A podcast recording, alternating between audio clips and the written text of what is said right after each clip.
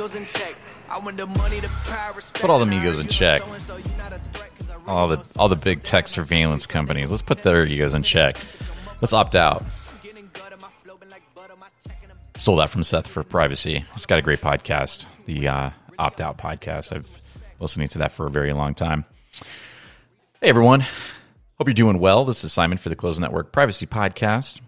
This is episode number 23, recorded on January 6th, 2023. Another conversation, little hangout, sit down session with one of my favorite YouTube personalities, the hated one. Um, I've been super jazzed and blessed to have people like uh, the hated one, Josh, side of burritos, who has a fantastic YouTube channel all about Graphene OS and privacy and security and other things that he's now uh, venturing into. I really like having these people on, planning to do more of these. This episode is not so structured, so rigidly. We just kind of had some topics we wanted to talk, you know, discuss and have some general banter and just see where the conversation goes. Plan on doing this on a regular basis.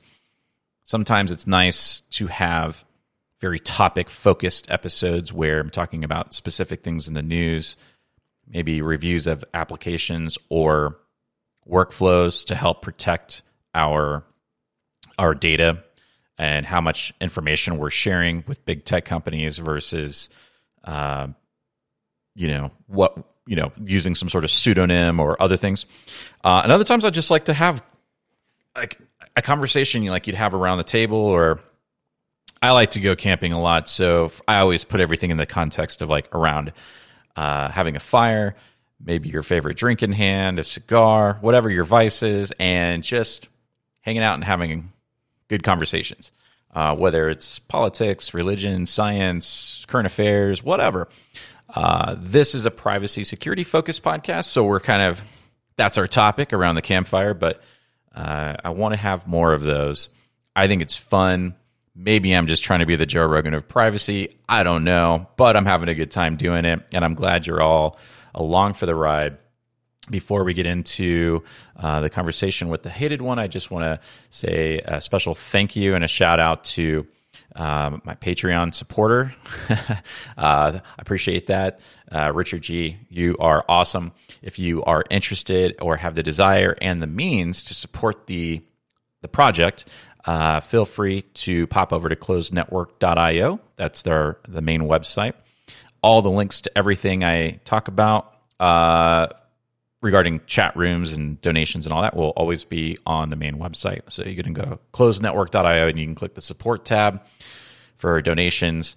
Those who donate through Lightning Network on Podcast 2.0 apps greatly appreciate that support. Thank you. Uh, it does cost a fair bit of money to run this project.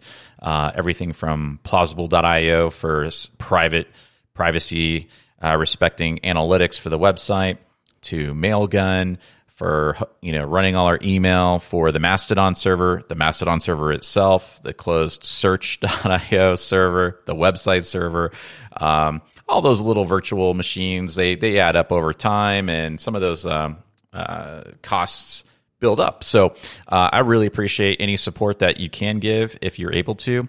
Uh, the podcast will always be freely available to everybody without any kind of sponsorship involved because then I get to say whatever I want and not hurt any feeling. Well, I might hurt feelings, but I'm not going to hurt my pocketbook necessarily by losing a sponsor.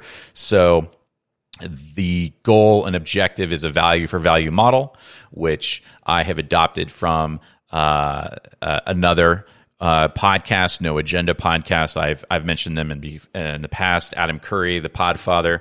John C. Dvorak. Uh, I love that model where the the listeners support the show, therefore they become the producers of the show, and that's how I like to think of this is not just me, but a we, a collective. Um, and supporting doesn't necessarily always mean have to be monetary. Uh, it could be helping out, like uh, Unintelligent Seven, Mattis Max, super super awesome people that have been helping out as moderators in our Matrix chat. uh, people who help create or do research and send me articles and links to things and uh, and in the chat. Those are all producers.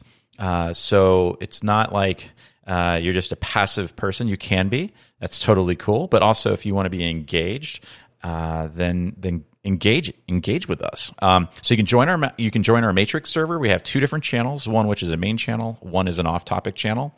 Uh, they will be in the show notes of this episode. You can also access these things from closednetwork.io. Uh, also, feel free to join our Mastodon server if you're not already on Mastodon. And uh, that way, it's kind of like a Twitter like experience. You'll only see content from the people that you follow, uh, unless you go out to the federated tab, which we are federated, which is nice because if you're already on Mastodon, then you can follow us without having to create a new account or follow other people on other Mastodon servers.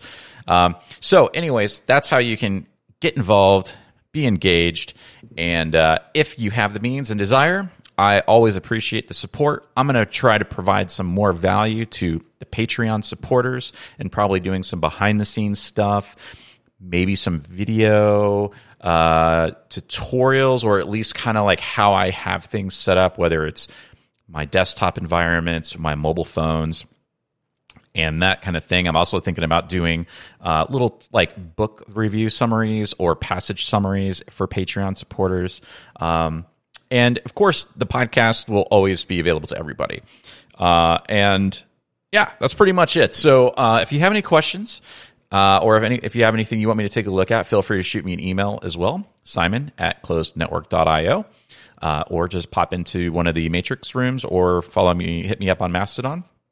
Those are the best ways to get in touch with me, and I will uh, I will try to prioritize getting back to you. I have a little bit of a backlog from the last couple of weeks, so I, I appreciate the people who have sent me emails, and I am going to be responding this week. So don't think that I didn't get it or that I don't care because it does mean a lot to me.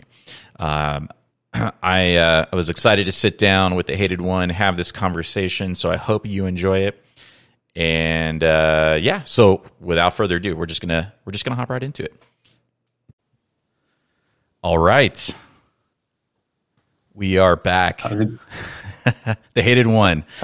You're you're back on the going? show, man. How you doing? Yeah, I I'm feeling like a sleeping beauty without a beauty part. You sound like uh, it. Hopefully, people will apologize. I mean, uh, people will forgive me uh, for sounding like uh, like death. But uh, I've I have not been feeling too well. Uh, but I really wanted to do this with you because I have missed your voice, voice, Mister Closed Network, and uh, I'm glad that we are back again. I have also missed your voice, and uh, you sound great. You sound great for me. So maybe the um, maybe the modulation through the RODECaster is uh, helping you out, but you don't you don't sound like death. But you probably feel like death. Yeah, I feel pretty terrible. I feel extremely hot, but not in a good way. And uh, it's, I don't know, I, I never get this um, sick for this long. This is kind of surprising to me. It's a new one, but uh, we'll see. Hopefully, we'll get, get, uh, I'll get over it and uh, I'll be back on track. But um, for now, I'm, I'm just happy to be here with you and have this talk finally. Likewise, man. Likewise. Um, it, uh, for those that are listening, we we talk uh, just like everybody else does through you know Matrix and things like that, uh, but we we don't always uh, get to sync up. We're in different time zones. We're in different places in the planet, and uh, so it, we it's always tricky to like lock down schedules, especially right now after New Year and everything, uh, catching catching things up. So I'm glad you were able to you know fight through your your illness to jump on with me and I didn't I didn't really have I had a few topics you and I kind of discussed a little bit, you know, kind of some ideas to to chat about, but didn't have a strict rigid format necessarily. I really enjoy having free form conversations with people and especially creators like yourself, like Josh Beside Burritos and other people. And I would I want to have I want to pepper those in. I obviously uh, know that there's a lot of things we try to cover, but I'd also like to pepper in, if that's the right term, some kind of more freeform, chill, laid back conversation style uh, episodes where it can be things can lead to where they want to go organically, if that makes sense.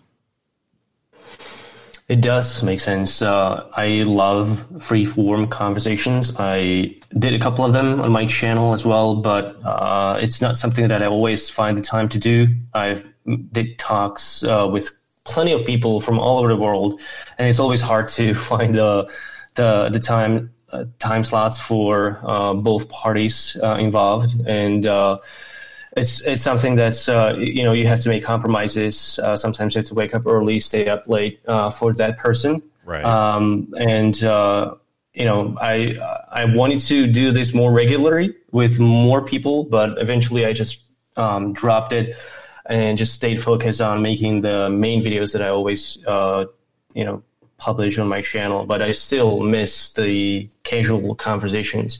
We always, at least you know, between the, between the two of us, we were able to talk for like three hours straight with no problem. and still had plenty left left to talk plenty about. left over so, exactly. yeah. and i what i'd like to do is i'd just like to increase the frequency. They don't have to be three hour conversations. I know that it's easier for people to digest you know one to two hour kind of things kind of duration uh, podcasts or videos and things. So maybe we kind of switch up the format. I don't know. We just experiment with stuff and try it out. I will say though um, i've been a Patreon of yours for quite some time now. Uh, I think I achieved, I unche- like unlocked some sort of second or third achievement. Like I got the sweatshirt a couple weeks ago. Yeah. I sent you a photo of it. I also have the mug, so I'm like, all right, all right, cool, cool, getting my THO swag. Um, but one of the things I really like is for your Patreon supporters, you do upload quite frequently free form podcasts like audio podcasts uh, that are not available for anyone else to listen to. I mean, everyone gets to enjoy your really incredible content on your YouTube channel, the one that you put a lot of time and effort into. But then you also do these episodes where you just pop on and you're free form. And I always felt like it's it was very authentic. I got to get to know you, even though I'm just passively consuming your audio clips. But that's what kind of I get excited. So when I see a post pop up, you know, a Patreon post, I'm like, oh, sweet. THO post, you know, he posted something. Sometimes you're just talking about your process for your scripts and your sources and what you're what you're kind of going through, and that's that's neat because I get to kind of get a feel behind the scenes for how you put your videos together, and I also get to listen to you in a non-scripted format, which is why I like to host these types of episodes where I can get more. So, really, this is actually for me. I'm actually just doing this for myself so I get more freeform for you, from you. You see how this worked out? yeah, yeah. I, I, I, don't consider myself to be particularly good at being free form. I, I kind of struggle with uh, making coherent uh, sentences. But with the podcast that I make on Patreon, it's uh, it's very helpful because uh, I oftentimes get feedback straight from the audience, and these people are usually more charitable and they're um, more open to reading my um, conclusions and opinions in in in, in an honest way, uh, trying to interpret them as as uh, um, as, as accurately as I'm trying to say them and that's something that I that I need. And it really, like for example, for when I was researching my for my latest video, um, that actually changed the course of how I was going to approach the final product. It like significantly changed it. Like that feedback throughout the weeks that I was uh, talking about this with the with the with the uh, Patreon supporters, that was actually pretty amazing. So it's really cool um, if if you can have this sort of community. This is why I like doing it on Patreon, right? Um, because like uh, on podcasts, uh, generally you you don't necessarily have that, but I, I think you went uh, around that um, limitation, and I think you are building your own community. How is that actually going for you? So yeah, um, I just want to mention, make one comment as being a Patreon supporter for your channel. I also uh, get a lot of value in other Patreons' comments on your content and reading what their what their viewpoint is, replying to them, liking what they say, and that community aspect um, is is nice. I think it reinforces that we're all here to try to keep moving forward for this particular creator. In this case, it's you. There's tons of Patreon, right, that you can subscribe to, and I feel like you're kind of. I wouldn't say like an exclusive club or anything like that, but I mean, it's just more. Um, it makes you feel more connected to the project at, at large, and I've really tried to embrace some of that as much as I can and doing things my own way. Where uh, I do have a Patreon and I have one supporter right now, which is awesome. Richard G. thank you for being like a badass privacy supporter, which is the tier level that he's on. Uh, that means a lot. And I, I need to figure out a way to do content for that. And I'm working on that now. But just in general, the closed network community has grown very healthily uh, over the last several months now, uh, beyond my expectations. I didn't really know what to expect, but I think we have. At any given moment, we've got about a 114 or so people in our main podcast Matrix channel. And then we also have an off topic channel with roughly 40 to 50, where it's just kind of like you don't have to necessarily stay on topic for privacy. You can just kind of be an off topic, uh, free form, you know, just posting stuff up there. And then we also, uh, I say we, I'm including the help from uh, the moderators that have been giving a lot of you know pointers and stuff for me to help Unintelligent Seven and Mattis Max. Um, we we decided to deploy a Mastodon server because I think that uh, first of all, Mastodon's gaining a lot of attention and it's getting more popular. But what I think is cool about it is that for the people that are not really into using Matrix, I kind of equate Matrix as a uh, evolved version of IRC. Uh, where it's just you know it's a stream of conversation. So if you come in, you don't always know where to start. You might passively just read, and you may ha- ask a question, but you're not you don't know the room yet. You know.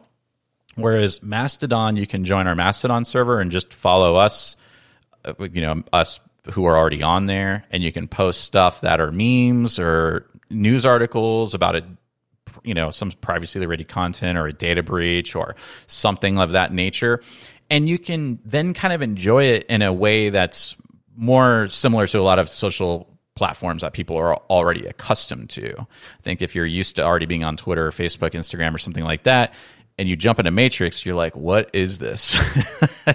but but if you set up like a Mastodon account, and you don't have to register on our server, we're federated, so you can follow us, you know, no matter where you're registered. But I feel like that's kind of like a very easy step into connecting with like minded individuals without having to keep up with the chaos sometimes of live matrix chat rooms if that makes sense so um, that's kind of where we're at and i'm excited about this year and continuing to grow that and bring more people in and so far everything has been very civil and kind and i love seeing that like you do get some keyboard warriors in this space you know, or it's like, oh, I shouldn't. That's that's garbage. You shouldn't use that. You should only use like this Linux distro. You know, by the way, I use Arch. You know, kind of kind of mentality. People, it happens. It does happen. So I, I think it's been really um, successful in the sense where we've like egos have really been at bay and people are genuinely interested in just trying to help people out in their journey, whether it's helping them with a Graphene OS install or deploying a self-hosted you know vault warden for bitwarden or, or self-hosting doing all sorts of stuff. You can kind of just come in ask questions and not be berated i guess if that's the best way to explain it that's really nice. That's um that's good to hear. It's not a toxic community another one. Right. And and the people that are you know agree to help out and be moderators they are of that same spirit welcoming people in, and that helps because even if someone doesn't necessarily know the answer, they're willing to try to help and not just belittle people because the more we can do to help people feel like it's already kind of intimidating when you start taking this this step in this direction towards privacy and security for your own personal life it can be overwhelming very quickly the last thing you need is someone in a chat room telling you to RTFM, right? Read the fucking manual or search the web. like, you know, it's it's like no, help help them out. That's you know that's the whole point. And uh, yeah, I I hope it stays that way. That's my mission. Um, is to keep it that way and stay on topic, and then have off topic stuff be off topic stuff. If that makes sense. Yeah, yeah. Uh, um, yeah, I'm, I'm, I'm actually glad that you have your own community there because uh, I've been thinking about joining, uh, but I was um, only wondering if you were going to see my nudes if I join on your. I'm gonna, I'm gonna try like hell because I think that would be a huge boost to get more listeners if I had THO's nudes on my server. yeah, that could be a pretty good PR stunt. I think it, I think it could be at least some good clickbait. Might boost me up a little bit. Um, yeah. So for those that are not familiar, you can register on mastodon.social, which is kind of like matrix.org, right? Um, or you can join individual servers like ours. Ours is closednetwork.social, and you can just sign up with an email address and a password. Fully encourage you to use an email alias and a VPN. We do log the IP that's pretty much it, and that's for the purposes so we can ban IPs uh, if if we have to, so we can blacklist something. Other than that, yes, you do put some reliance in the operators, but I feel like the where I'm at in my life, I would much rather put more faith and stock into individuals that at least seem available versus big black box tech companies where thousands of people could potentially have access to my information or data and also be able to manipulate what I what my experience is like on their platform. With Mastodon, you only see what you follow.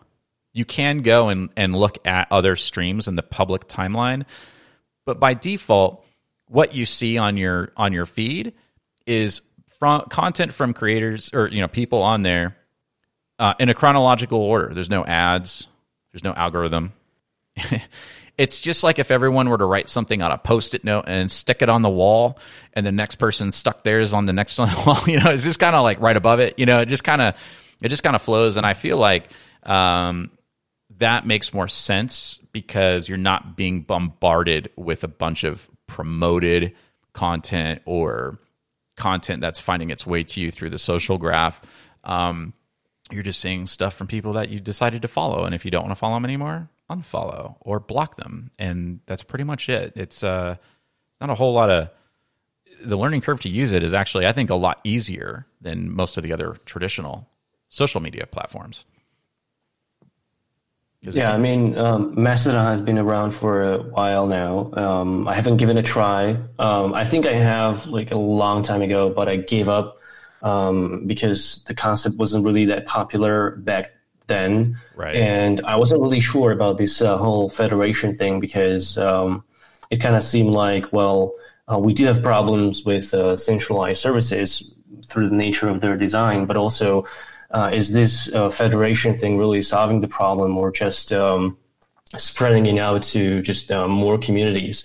And then you have to um, trust that um, the instance that you're currently on is actually going to stay there and what happens if it you know gets uh, shut down or um, their maintainers are no longer operating it.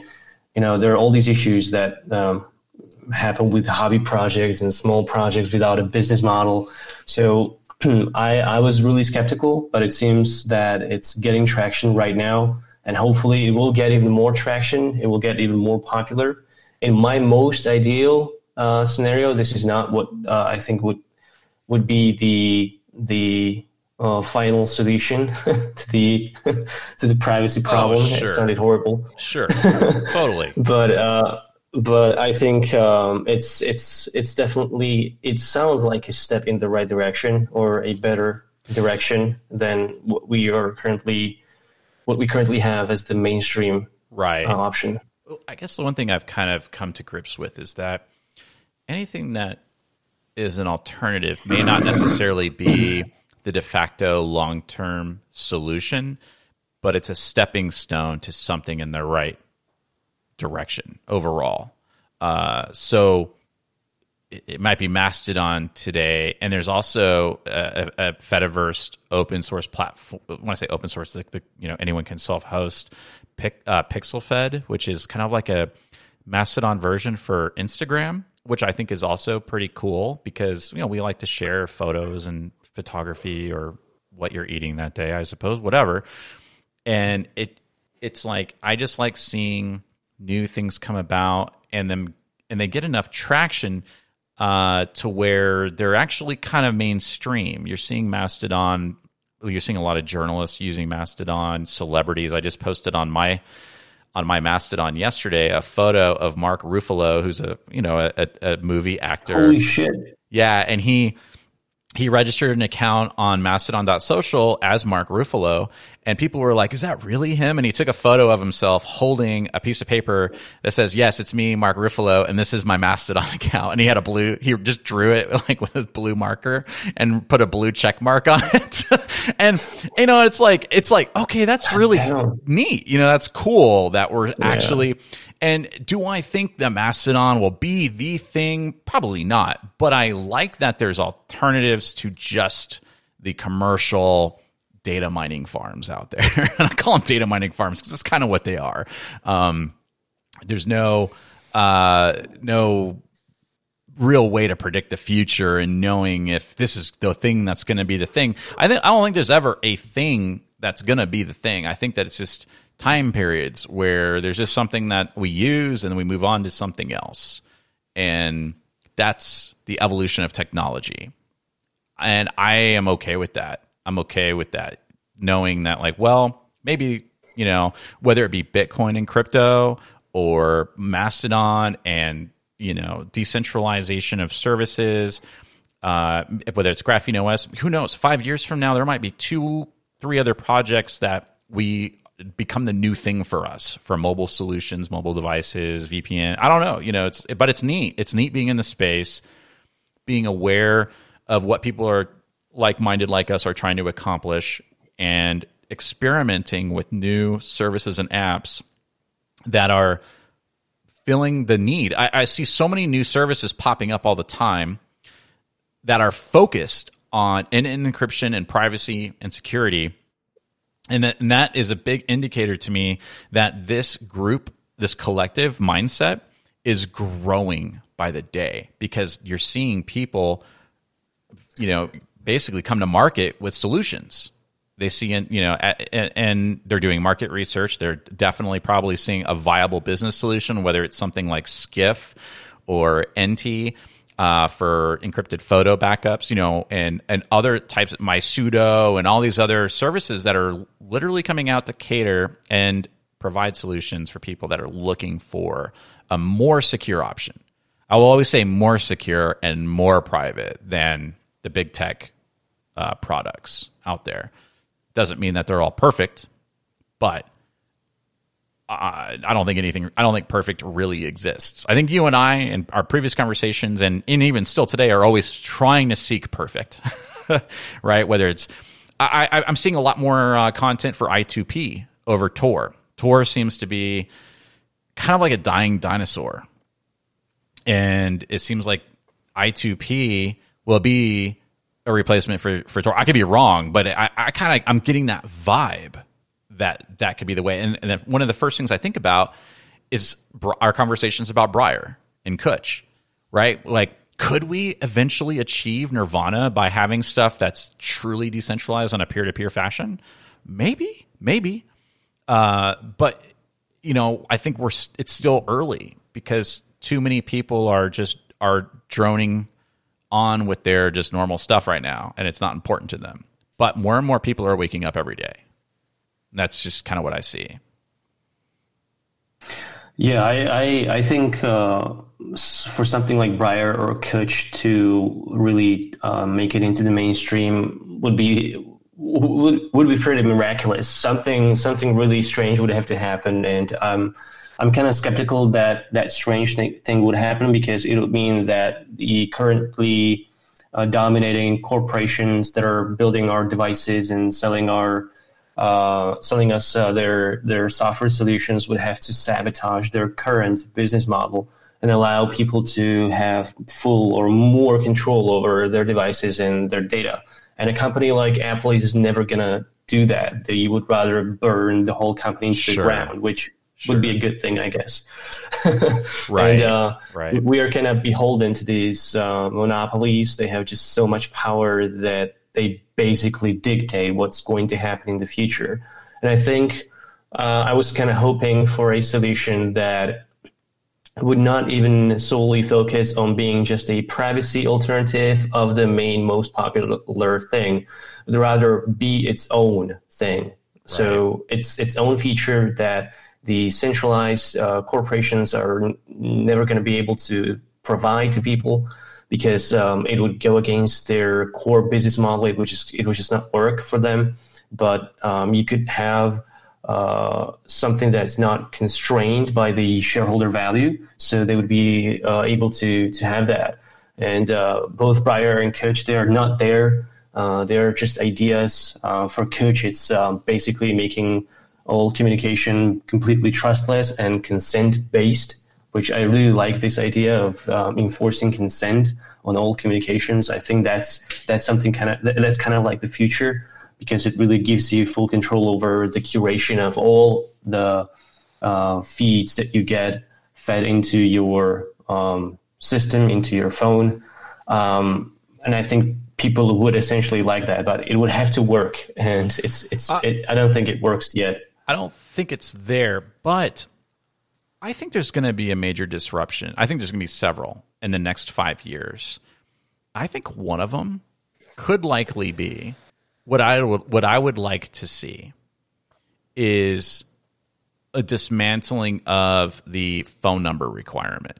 What I mean by that is I would like to live in a time where I don't even have to have a phone number because phone numbers, like especially our mobile phone numbers, and I, and I don't know a lot of us go out of our way to use things like PGPP or MySudo or, or other things to obfuscate our phone number identity to our phones. But the, the normal, the normie phone is you go and you, you buy a phone, whether you're buying it direct from the manufacturer or you're buying it from a carrier, you have a phone number, which they have your name. A lot of times they do a credit check for you when you're doing it through a provider like Verizon or T-Mobile or any of these guys and then so that number is known to you. And then you kind of everything now is tied to that phone that i imei you know number it's the serial number on the phone and so on and so forth. So it's kind of like from the very beginning you're pegged. I would like a phone that or a device which is perfectly capable of doing voice communication but doesn't have a phone number. It's just on the network. Maybe I subscribed to a data service through the providers. I mean, because I, I don't think we're going to get away from necessarily from like the massive infrastructure of cell phone towers and things like that. But I, you know, I, I kind of looked at the future and like my ideal world would be I actually have a phone with service on it, but I don't need a phone number and I can still get calls through whatever app. It doesn't matter. Just create a widget right? It's a blob on the phone that manages it. That can be somehow I've separated from my identity, and really I'm just paying to utilize the network. And I think with two factor authentication uh, and things, you can still have all the security you want and not necessarily have to have a phone number registered to your name. That would be a huge step in the right direction for the future of mobile devices, in my opinion. That would be one of the best things that could ever happen. I think we should just get rid of cellular um, radio. Like, you know, data could stay, but telephone sure. networks should just go away completely. Phone numbers, I hate that. And even though there are some solutions like uh, your favorite, uh, MySudo, I think offers like pseudonymous phone numbers it's it's pseudonymous. It's never going to get you to the real level of privacy or sure. anonymity that some sure. threat models would need. That doesn't mean it's not a valid product. It just has limitations. Yeah, correct. And uh, I want to build up on your uh, prediction that you. I, I I think it's pretty optimistic. I, I hope that you're right that within the next five years we'll get rid of phone numbers. But I think this is how it can actually be done, and it's with tamper-resistant hardware. So more and more phones, and it starts with Pixel phones and uh, iPhones. Uh, your uh, phones are, are shipped with um, a uh, an SOC, uh, which is actually a, a separate system that uh, exists completely isolated, both physically and logically, from the main motherboard, from the main hardware. And it does not, the data that is stored in this piece of hardware, it never leaves the hardware. It just stays there forever. And if there's any sort of um, attack on that hardware, then there are multiple mechanisms to prevent uh, exfiltration of data um, either by nuking the, the hardware, you know, just making it uh, impossible to recover um, without user authentication. And um, one, one of the manifestations of, of this tamper resistant hardware is in the so called FIDO security keys. And uh, these keys are essentially the same thing but on a in like a usb format. So you can plug it into something or use nfc near field communication with your phone or even use it over bluetooth.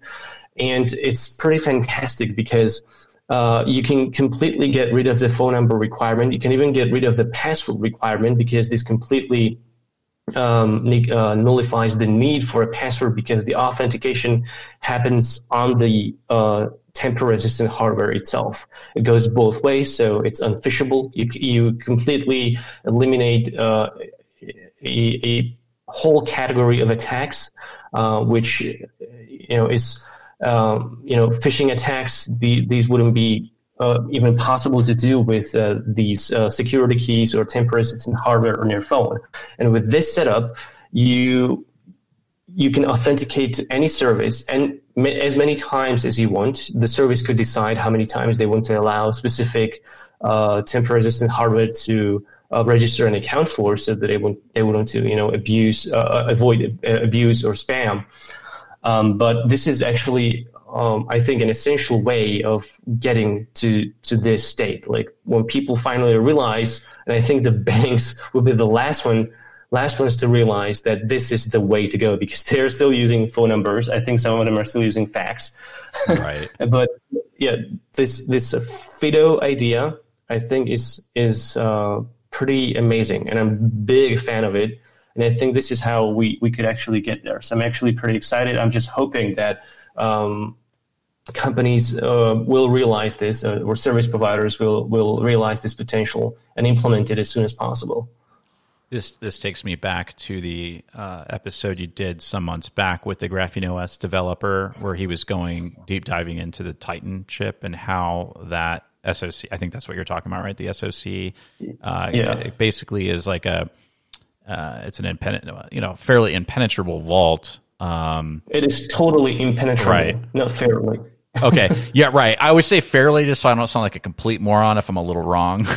Because I'm, no, I'm only, not a. The only way the only way you can get into it into the titan m is with user authentication or if you find like a multi multi million dollar um, exploit chain that no one knows about but i don't think uh, one was uh, found yet Gotcha. So like the NSO is not even necessarily a threat, and they and and they would and the only way it would be is if they had physical access to the device. Not even not even with physical access. They would have right. to have user authentication. They would have to know your um, uh, PIN code or passphrase because if you reboot your phone, then uh, all the data is going to be at rest which means not even your fingerprint is going to, or like Face ID is going to unlock your phone you have to um, provide that initial verification. And there is a rate limit feature which um, uh, slows down the uh, wait period between each new authentication. And I don't know the exact numbers, but uh, I think at the uh, authentication number 120, it, you have to wait like a full day. And there is no way around this mm. implementation, and Pixel phones implement this uh, with the Weaver API, which is the most secure implementation of secure element on Android. And um, you could, if you try to do anything to the hardware itself, it will just not work. It, right. it is wired in such a way that uh, whatever whatever change you make into it is going to make it unrecoverable. That is really amazing.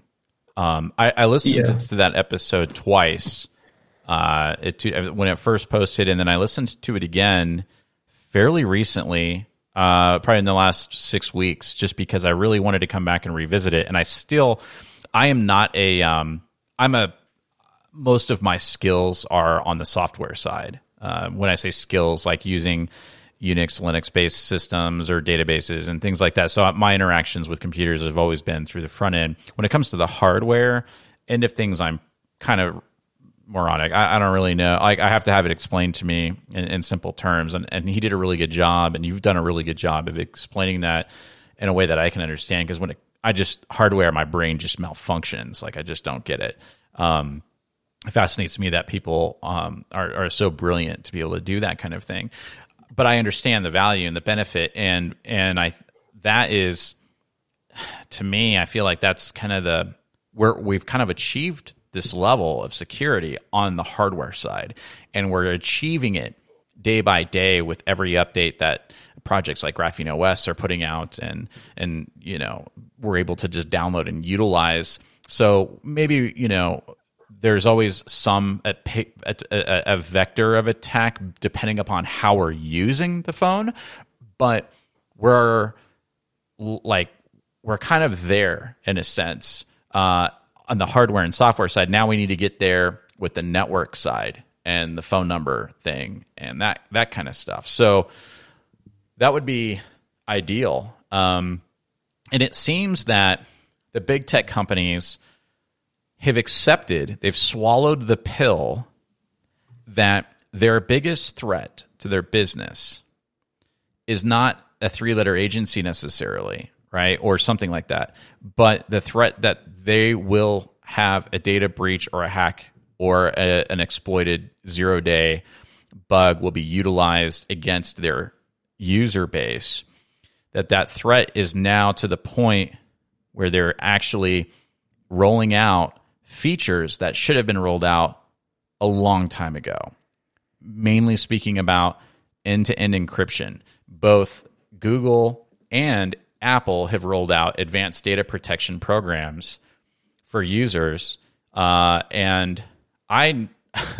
I really this caught me off guard. I really didn't expect to see them. Now, granted, they still they are still the gatekeeper and being and seeing all of your data and, and, data coming across the network and things but as far as like your actual files your your your photos your files that you're storing on their server meaning a cloud system right?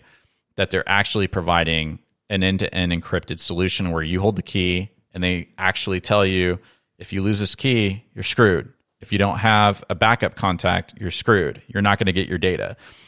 So, I mean, they're still going to scan everything else they, they can, and they're going to snoop on what podcasts you listen to and for how long and all this other crap. But your the stuff that you're saving, the precious memories, that's going to be end to end encrypted. Google's uh, rolled it out uh, earlier, which is you know really neat, either advanced protection program, and then Apple just in the last three weeks rolled out advanced uh, data protection. And what I'm saying is, is that they're acknowledging that there's a greater threat that their users' data could be compromised versus the threat of, well, we need to be able to work with law enforcement to give them something if they ask for it. That the you know what I'm saying? Like the risk level is much higher. That there's going to be compromises within the infrastructure. That that's more likely to happen. That tells me that the data war is much bigger than any of us are probably really aware of. I think at least from what I'm seeing with what Google is doing with their mobile hardware, is that they are uh, gradually trying to remove themselves from the equation of um, being asked for customer data. And uh, they are handling a lot of uh, account information and device information uh, right now, but slowly uh, but surely they are moving more and more of uh, computation to be done either either on device or they're implementing differential privacy, which I think is uh, not implemented uh, properly, but it's better than it, their competition like Microsoft or Apple. Right. Right. Sorry. Yeah. No, I was just saying. Right. Like they definitely seem. They're definitely. They seem like they're going back to the "don't be evil" days. now, they're still evil. you can't really undo all the evil. But what I'm saying is, is that I, I, I'm, I'm seeing that. I'm seeing that we're kind of moving back in a direction that protects the users. Protects. I think, I think it also, it also could be um, trying to remove themselves from the liability problem. Uh, because then you nailed it. That's it. Yeah, they don't. They don't have to, you know, say anything. They can just say, "Well, a customer purchased this device. We no longer have any control. It's up to them. It's up to you guys. You can do whatever you want. You can hack the device. We'll give you all the information that you need that you you you need that we have, but nothing more."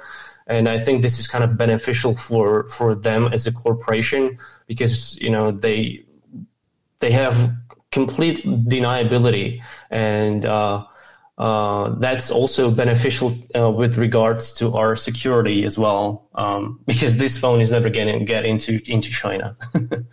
oh, I know, right? Well, yeah, exactly. I mean, uh, the it's kind of like if you've seen any of the uh, warrants or the you know, the the requests that Signal's posted in the past. And I know we both have kind of like our concerns about Signal tied to your phone number, but the one thing you can say about Signal so far it seems that they can say like, "Hey, yes, that phone number is registered with our platform. Here's when it registered. Here was the last time it it connected to the network." Oh, you want to know who they're talking to or what the nature of the content of their conversations are? Like, we can't help you. sorry. This is all. This is all you can get. Yeah. And and in our eyes, that's still too much information, but it's a huge, it's closing a huge gap um, in keeping our conversations private, intended for the other people that they were meant for. And I want to kind of go back to what you just said a, a, few minutes ago about if you, especially if you turn your your phone off, um, is that if you ever think, especially if you're traveling internationally, I 100% recommend when you're going through security or immigration turn your phone off. Don't turn it on, leave it off, leave it in the off state. Because that's when it first turns on, is when it's in its most secure state. And it it does happen, especially if you're traveling internationally, where it's there's potential for your phone to be confiscated and uh, surveilled, looked at. This can also happen uh, without you knowing about it. There's a story that's come out just in the last few weeks about a YouTuber who's into cars and he lives in Amarillo, Texas.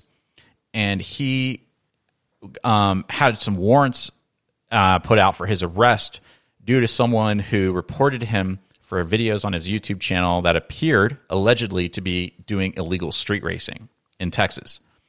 So there was multiple people implicated with with this uh, with these warrants, like people he was with, and other people in the car, and other cars that were with him. And one of the things that I, t- I, I watched some of his story on his YouTube channel, and I'm not his name just for anyone that wants to know is Kevin Van Voris, V O R I S, in Amarillo, Texas. Uh, I'm not really trying to promote him or the channel. It's it's a story because one of the things I picked up from this was the police raided his home they also followed him from his home when he left home to go to work and arrested him. And one of the things that he said was they took his phone. He even asked them to call his brother. It, they both work together at a gym this guy owns to say, "Hey, can you at least tell my brother I'm not coming in?" Like, so you know. Uh, and he says later, "I never got my phone back." They also confiscated his brother's phone his wife's phone, and all their devices. Obviously, they're trying to, you know, find out if these videos exist on another devices to probably charge him with deadly for deadly conduct i think was the charge initially he said and illegal street racing and all this other stuff none of that stuff really matters to the story my point was is that they took his phone after they arrested him but were already going through his phone, had he thought to just turn his phone off, I mean, maybe they would have got it from other devices from his house. Who knows? But there is this, I think, within the law enforcement community and and probably within the you know FBI and CIA, this push to like get the device and try to get it unlocked as fast as you can. Kind of kind of mentality. Now, that might be different if you're being charged with something, right? Versus if you're not being charged with something and, and people are, you know, uh, agencies are trying to, you know, get some, some content off of your phone in one form or fashion. And I, I really think that like the the physical device like that phone in your pocket is probably the most precious thing you own in the sense that it literally has everything all your contacts and your memories and your files and your email your communications what you're talking who you're talking to when. It's everything. And uh, sure you for for desktops and whatever you could use linux and all this other stuff but they're vastly you know kind of they're, they're more broad they're more for more broad tasks. I think in this day and age people have more sensitive information on their phone than they do on any other device that they have in their life. And so you almost need to protect it as if it's like a newborn baby and, and that sounds crazy but like i'm in the i'm in the mindset now I haven't been pulled over in quite a long time, but if I get pulled over, I'm turning my phone off. I'm going to turn it off, regardless of what, what I'm getting pulled over for. And I think that a lot of people are like, well, no, I, I got to record it. You know, I got to record it on video. It's going to be recorded on their on their chest cam. I mean, yeah, maybe there's an advantage to try to record it if you could, but if they're going to slap the cuffs on you, you ain't recording anything. Just turn the phone off. Yeah, on OS, there's actually a neat feature called uh, auto reboot. Yeah. Uh, yeah, yeah, yeah, yeah. Go ahead and talk and, about that. You, you, you can set it for like uh, 10 minutes or up to several hours. And uh, I, I, think it's a pretty neat feature because uh, you would have to unlock your phone uh, manually to prevent that auto reboot from happening. Otherwise, your phone is just going to reboot to the default state where right. all the data is going to be at rest. And at that point, there's nothing they're going to be able to do with your data. Uh, of course, if you are a um, uh, most wanted target in the United States, they are probably going to throw some multi-million dollars from an FBI department. Sure, um, they're going to get into but it. Yeah, like your local police is not gonna is not gonna go after your uh, device. Although I'm not gonna say that this is a legal advice because you know I don't know the the I'm not, I'm not very familiar with the with the laws, uh, what, what, the best practice is, but this is I think what I would do. I would just try to keep my phone powered off um, or in the first boot state. Yeah, and that would be that would be the that, that would be the state where I would have the most uh, peace of mind. Um, Especially yeah. with f- people who have like phones with um, face unlock detection and that kind of thing, it's like e- e- they could just put it in front of your face and unlock it. They could put your thumbprint on it to unlock it. But if it's in its not if you not you know, if you, not if you reboot it, yeah. No, no, no, no. That's what I'm saying. If you're not if you yeah. if you reboot, you have to put the pin in, regardless of, of what phone. Yeah. Generally speaking, I'm not. I don't know every phone out there, but exactly, iPhones yeah. and Pixels and stuff. I, I know, and you have to enter the pin. So that's kind of like your one safeguard to protecting yourself. Uh, at least the so you know whether it's for nefarious acts or for, or for legitimate reasons they're trying to get in. Um, I don't know. I just I'm programmed now. My mind is like, yo, if I got blue lights in my rearview mirror, I'm turning my phone off. it's like yeah, kind of crazy to think yeah, that. I don't trust police at all. Yeah, right. Um, but it's uh, it it's it's a cool time to be alive and see how quickly these things have come about. These solutions like Graphene OS, Calyx OS, Lineage OS, you know, all these different things. I know we have our favorite, but um, you know, and rooting phones and, and installing custom ROMs has been around for quite a long time, but not so much with the emphasis for privacy and security features. They've always just been so you could do cool stuff or sideload things or do cool themes or whatever. But now it's almost like this is this is part of our workflow if you get a new phone, part of your workflow is, well, better it's it's got to be unlocked because I'm gonna I'm gonna flash a different ROM on there. I mean, that's kind of wild to think about. Yeah, we have more options than we used to. Definitely. Uh, for me, it's just one option: Graphene OS all, all the way. Uh, I just don't sell. I'm with you, man. Less. I'm with you. I, yeah. I dabbled. I dabbled with some of the other stuff, and I was like, I just came right back to Graphene. You know. Exactly, but even even if you just stay with the stock uh, Android experience, um, and you get like uh, a reasonably secure and up to date device like uh, Pixel, uh, one of the latest uh, generations, then you're still pretty secure because all of these hardware implementations are there. It's uh, it has the same Titan M chip, and there are many many things that Google has improved upon. Like for example, there's um, a feature I think it's called Now Playing and uh, it suggests it suggests uh, to you what kind of music is playing if you want to find a music based on the sound of it. If you know if you don't know the lyrics, it doesn't have right. lyrics. It will find a song for you, and all of that is happening on device. There's no device um, uh, data leaving the device, which is pretty amazing. You can find you know songs playing in the background, or you can play songs to it, and um, it doesn't send data to Google. And Google did this um, out of their own volition. That it was their idea. So pretty neat. And more and more things are happening this way. So there are going to be improvements even on the stock experience if you if you just kind of move to Graphene for, for whatever reason. But I think those reasons should be pretty um, extraordinary because uh, Graphene OS, I, in my experience, has been able to run virtually everything. But you know, I understand that not everyone is uh, ready to go there. Yeah, it and it's um, I, I, I know I talk about it quite a, ad nauseum, probably at some points through different episodes on on my podcast. But the reason why I do is again because it is the most touched device that I own.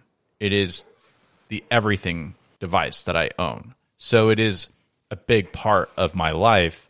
Um, when it comes to computers, I have several computers that are running all different kind of operating systems and distributions and all that stuff. Uh, but the phone always is doing, you know, it's always the the constant, so to speak. And I think that's kind of why I'm I'm always going back to that and talking about it because it's you know, and it's hard for people to make that switch, and I I understand, and some people just can't. Um, there's very few things though I've ran into that just don't work that well on a degoogled Pixel running Graphene OS. Uh, Hulu, for example, if you if you if you're one of those people that hands your phone to your kid to watch Hulu, it's not going to work. Um, it, it, it's a couple a couple little things like that, small use case type things, but by and large, everything works quite well. And I've been really happy uh, with the experience, especially since Graphene OS has moved to the sandboxed Google Play services, so you can even have you know other uh, other user profiles with sandboxed applications installed, um, which containerizes it from your main your main profile. Um, but anyway, I we didn't I didn't really I didn't try to go into make this a Graphene OS episode. It just it always comes back to that for me because that's just what everyone has is a, a mobile phone in their pocket, you know.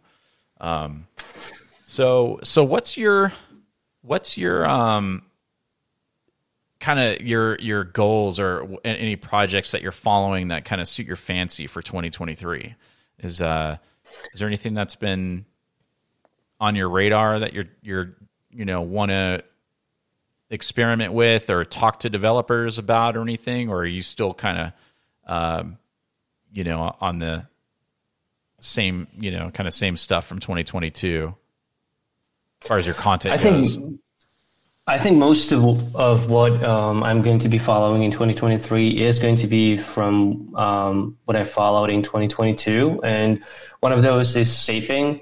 Um, that's uh, kind of like a new project that's trying to build sort of like a VPN Tor alternative.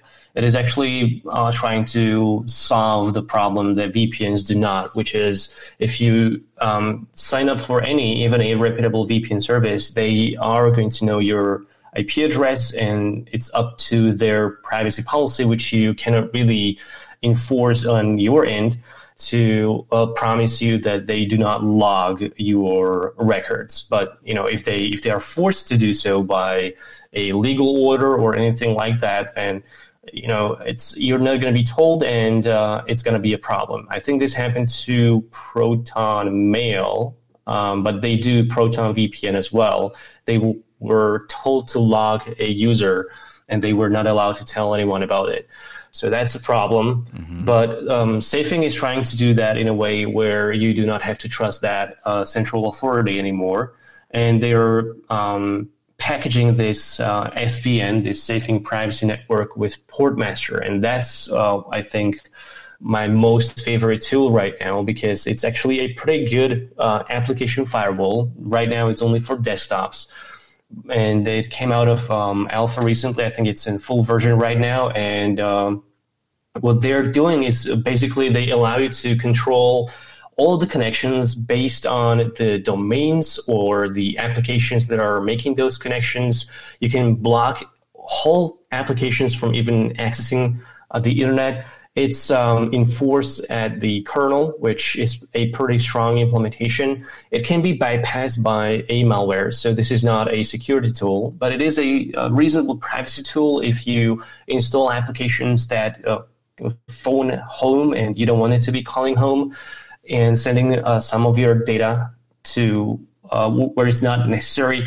You can block out apps that probably should not even have access to the internet, like a local calculator or something like that. So it's a pretty neat feature that I think uh, has been missing on the desktop for a long time, and it's also a good uh, network monitoring tool, which um, allowed me to discover pretty interesting things about, for example, how Firefox uh, pings servers of Amazon, Facebook, and YouTube just from the homepage. Just you open up the homepage of Firefox, the browser, not any home, website, but the browser itself, and it was pinging all these servers. And I found that through Portmaster, and it was it was pretty weird.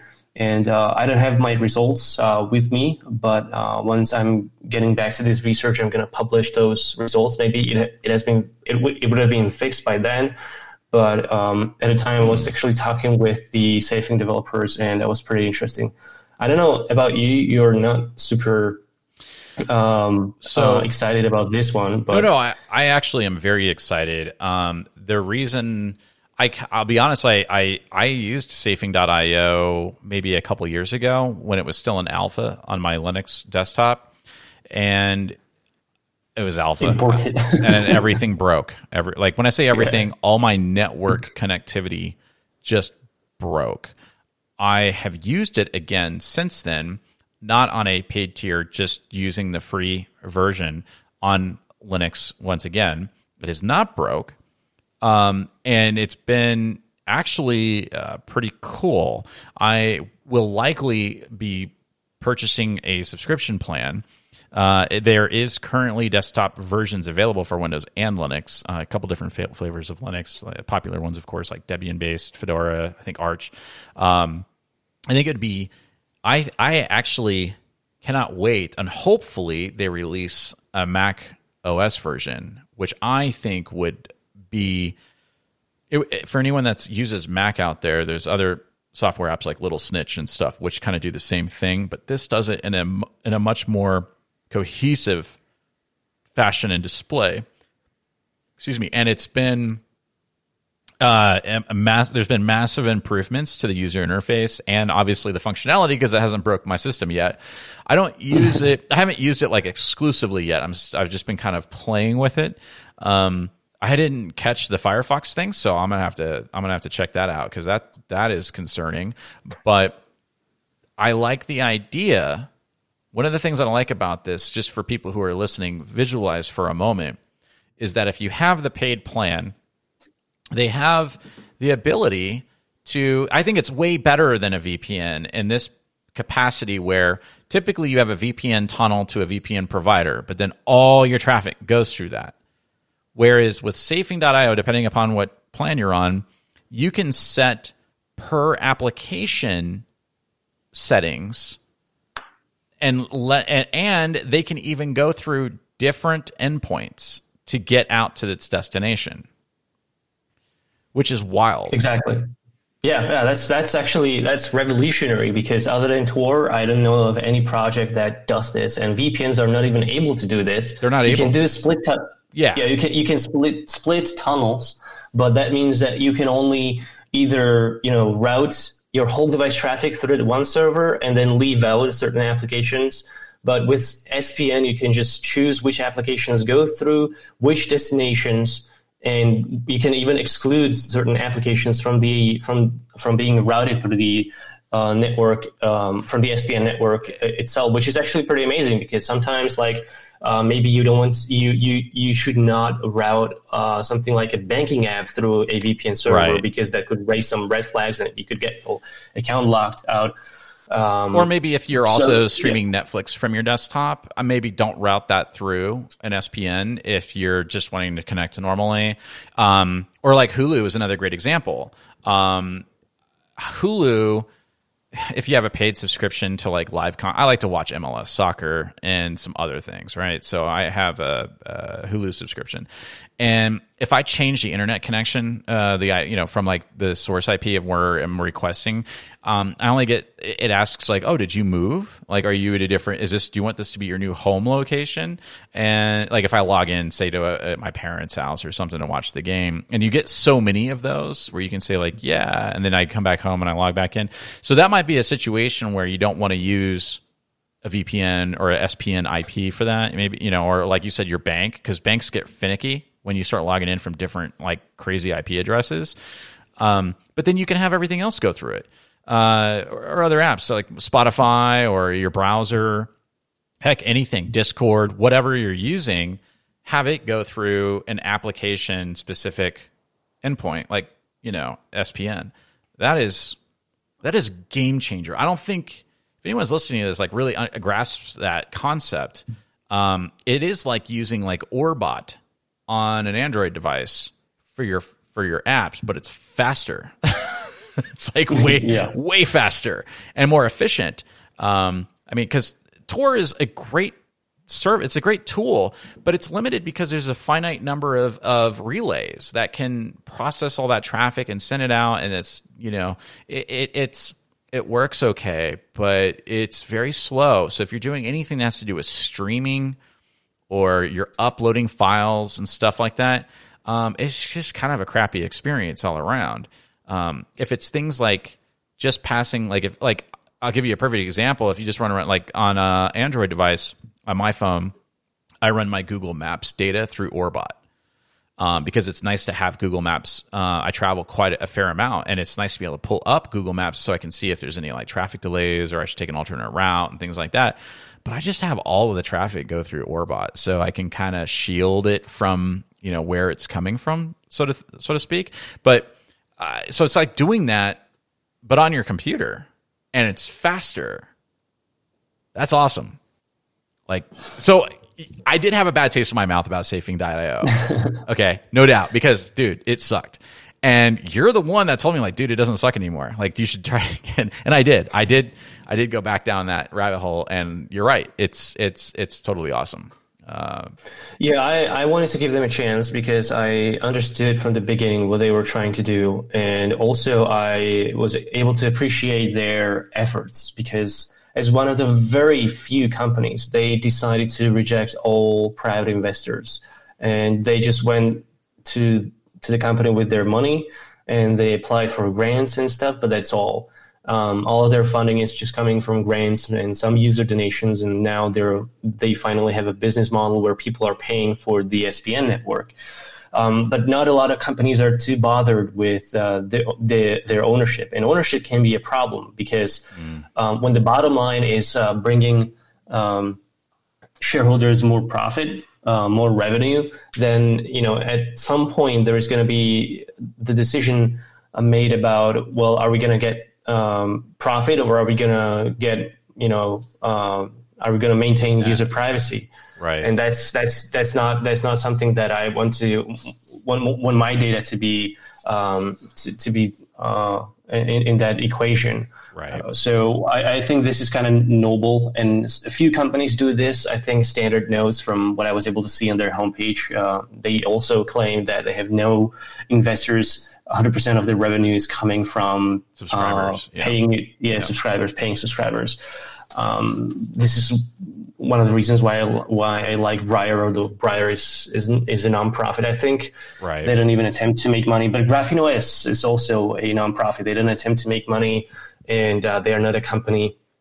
Right. So they are basically giving it all away for free, but also they don't want to avoid any heavy commercial interest. And, and also Graphene OS uh, or Daniel Micay, the lead developer, he rejected um, working with or, or, partnering with another company again like this. So this is something that I, I think need, needs to be brought up more because it is something that could eventually turn a good private product into a nightmare that you know that that this is something that happened to like Wire or Wickr. You know, I think Wickr's Wickr was sold example. Amazon. You mean AWS yeah. Wickr? yeah, exactly.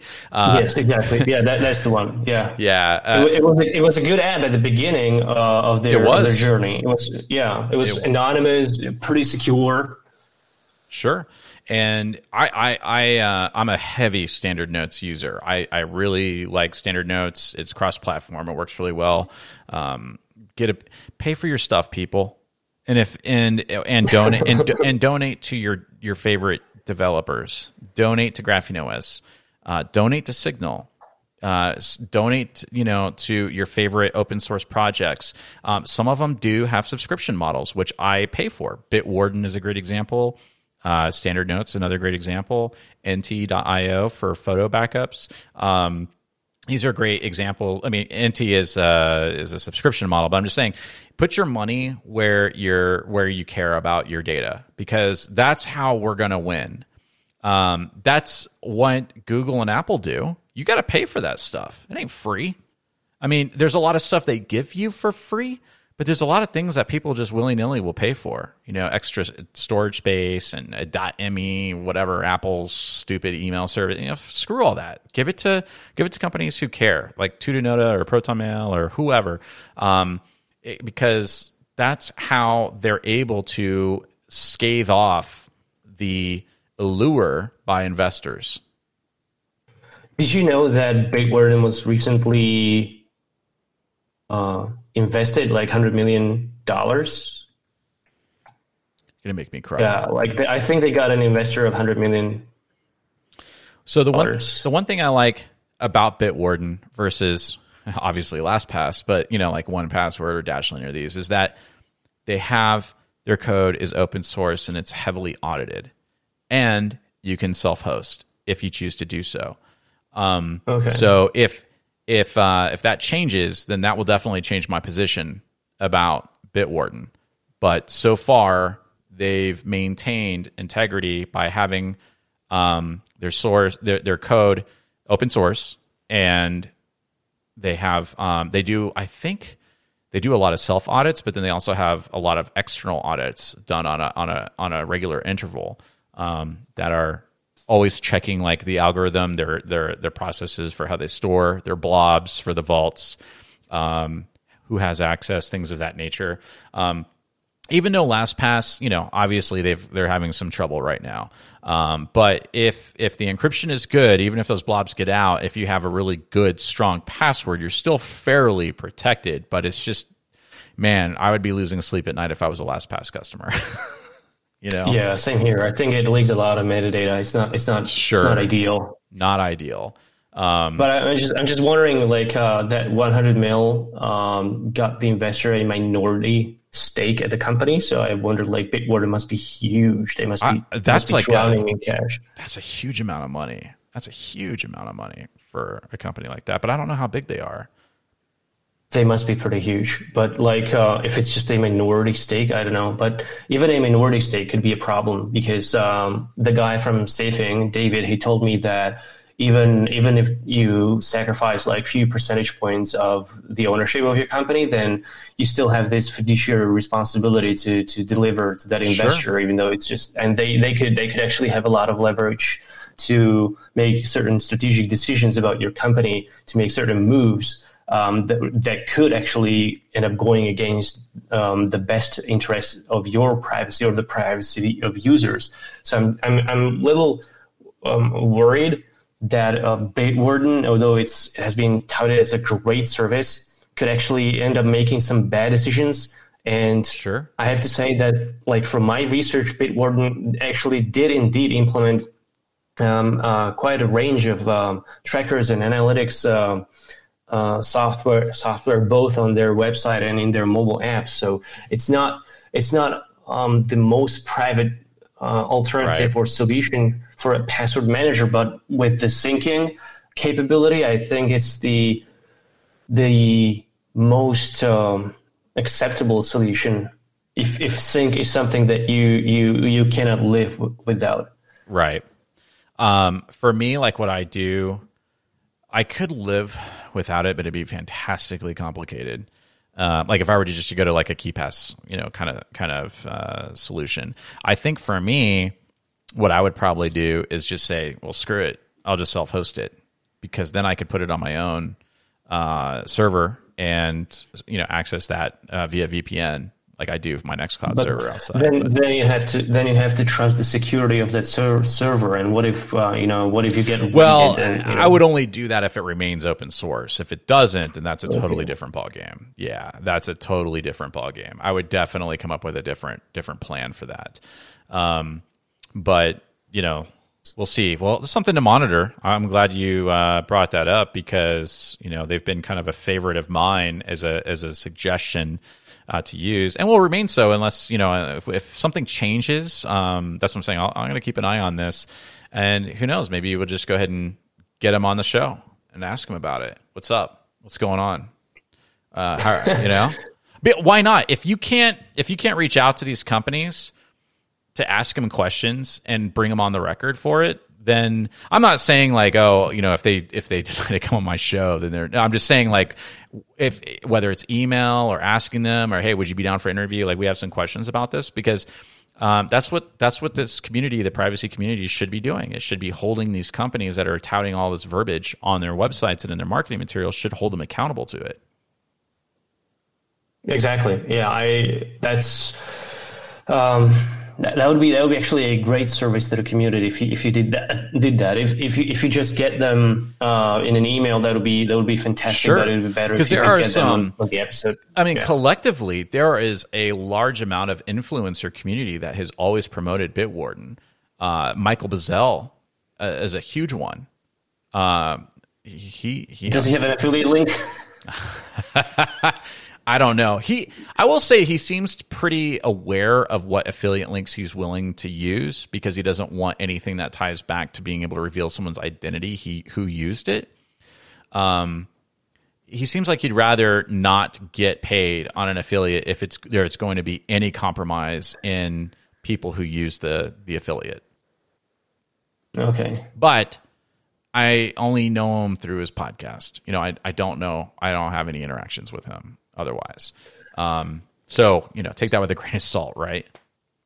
I'm just saying. I think the only the you know, only the- way I would recommend someone to to use. I'm sorry. I, I was just going to say that the only way that I would recommend someone to be to be um, at peace with Bitwarden is um, if you signed up uh, with an anonymous uh, email account, uh, completely anonymous credentials, and if you need to get a paid uh, subscription, then I would only go for the Bitcoin option, and only only if you were able to somehow anonymize your Bitcoin um, wallet, either through uh, running it through Monero at least once, or I don't know about other other Yeah. services other than Monero. Um, no, that that'd be a good that'd be a good option. Um, by the way, Safing.io does accept Monero and Bitcoin It does natively, yeah. natively. So props to them for doing that. I think Bitwarden should accept Monero. I think everyone who claims to be in the privacy space, if they're accepting crypto, should take Monero. Um, I paid for uh, I paid for my Librem five with Bitcoin. I finally got it. it's So, it's sitting on my desk. you? It, it forever I- I lives on the I- charger. You, you should you should you should say you should say what it is because I think people people will probably not even know what that ancient technology is anymore. Bro, it is ancient technology, and I just got it three weeks ago, four weeks ago. So That's that's embarrassing. I the Librem Five is a phone produced by a company called Purism. They also make laptops uh, specifically for Linux. They make Linux. It's kind of like a System seventy six company. And I pre-ordered this Librem Five almost four years ago. It would have been four years ago in March, and today is January sixth. I just received it in the last three three and a half weeks. It was uh, like the first week of December. And it's a cool like device. It's already dated. The battery life is terrible. The app store when it loads is subpar as far as like what kind of apps are available for it. And as a phone it's okay. But it's awful. It's I'm just gonna say it's it's awful. I would not recommend this. I would if you're not a Graphene OS type person, I'd say get yourself a Pixel and put Ubuntu Touch on it if you want a Linux phone. um, yeah, I, I, I was really disappointed.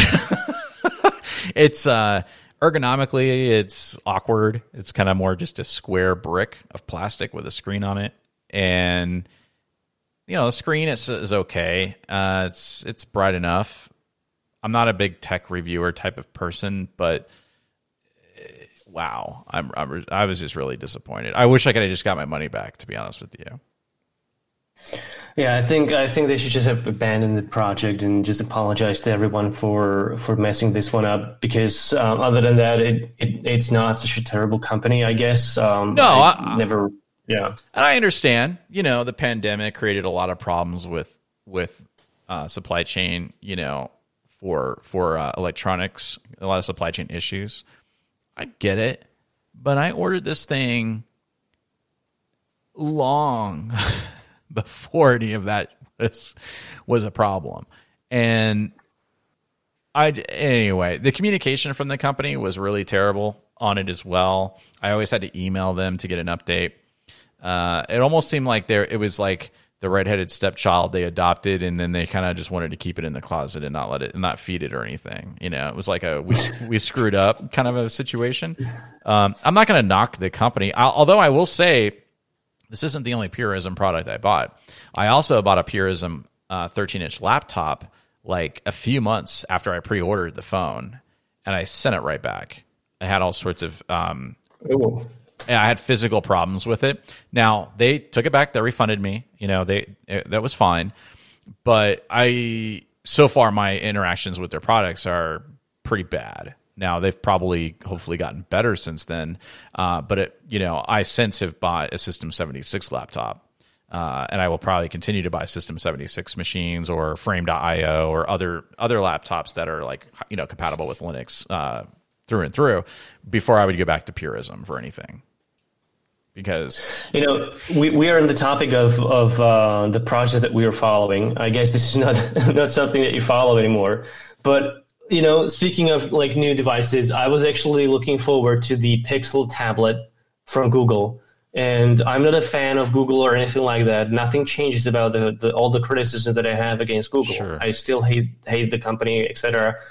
I'm just saying this because people just, uh, you know, some people have cognitive dissonance and they cannot hold two ideas uh, at the same time. So yes, Google has terrible privacy policies, but some of their products are uh, really essential for security and privacy. So yeah, I I like Pixel phones, and I wanted to have a Pixel phone in like a tablet screen, right? So, and the only reason is because I could de-Google that device, so I could right. install Graphene OS on it, and then if I have you know like a 14 inch, 14 or 13 inch uh, tablet, then I can attach a uh, keyboard, perhaps a mouse, and replace my laptop with it. And I would be a lot more secure. And I could use something like Standard Notes or maybe something else that could work right. on my on my Graphene OS tablet. This is what I was looking for. And now they've they've announced the tablet.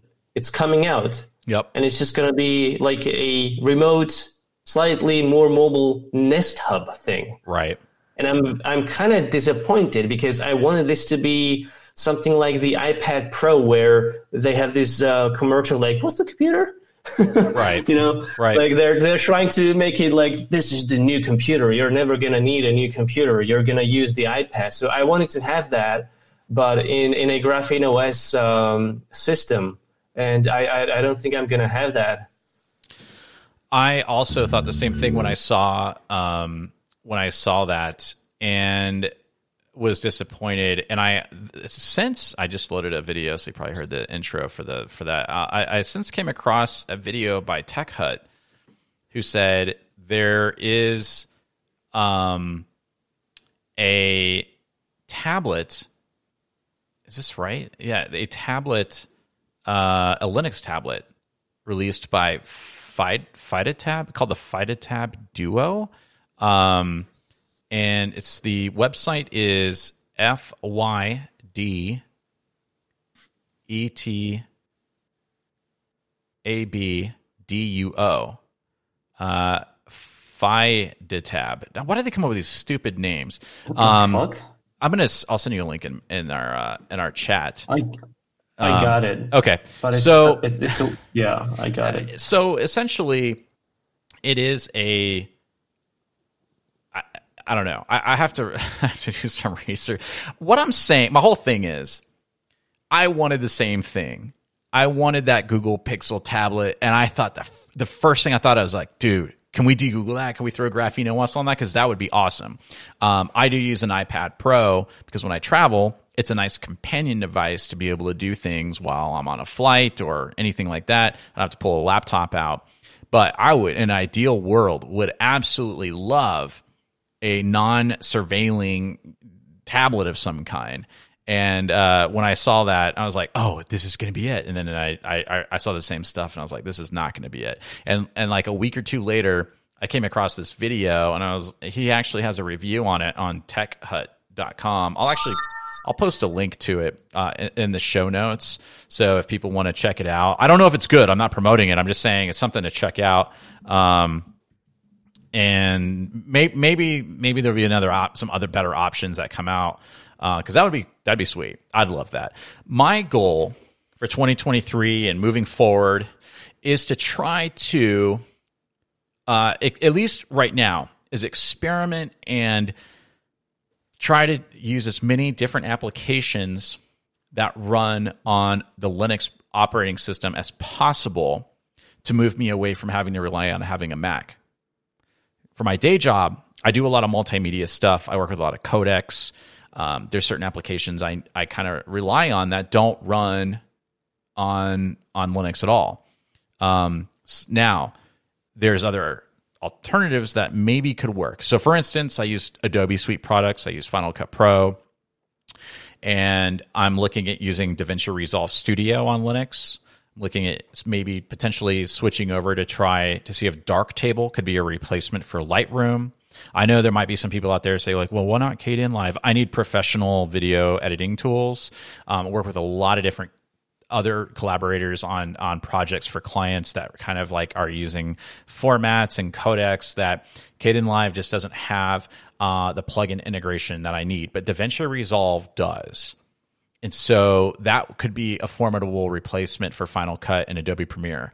Um, Darktable could potentially be, and I'm experimenting with it, could be a replacement for Lightroom. I don't rely on Lightroom as heavily as I do on the video editing stuff, um, but I'm going to try. I'm going to try to do as much as I can. Um, I've recently just been using the Nobara Linux desktop, which is a custom rolled.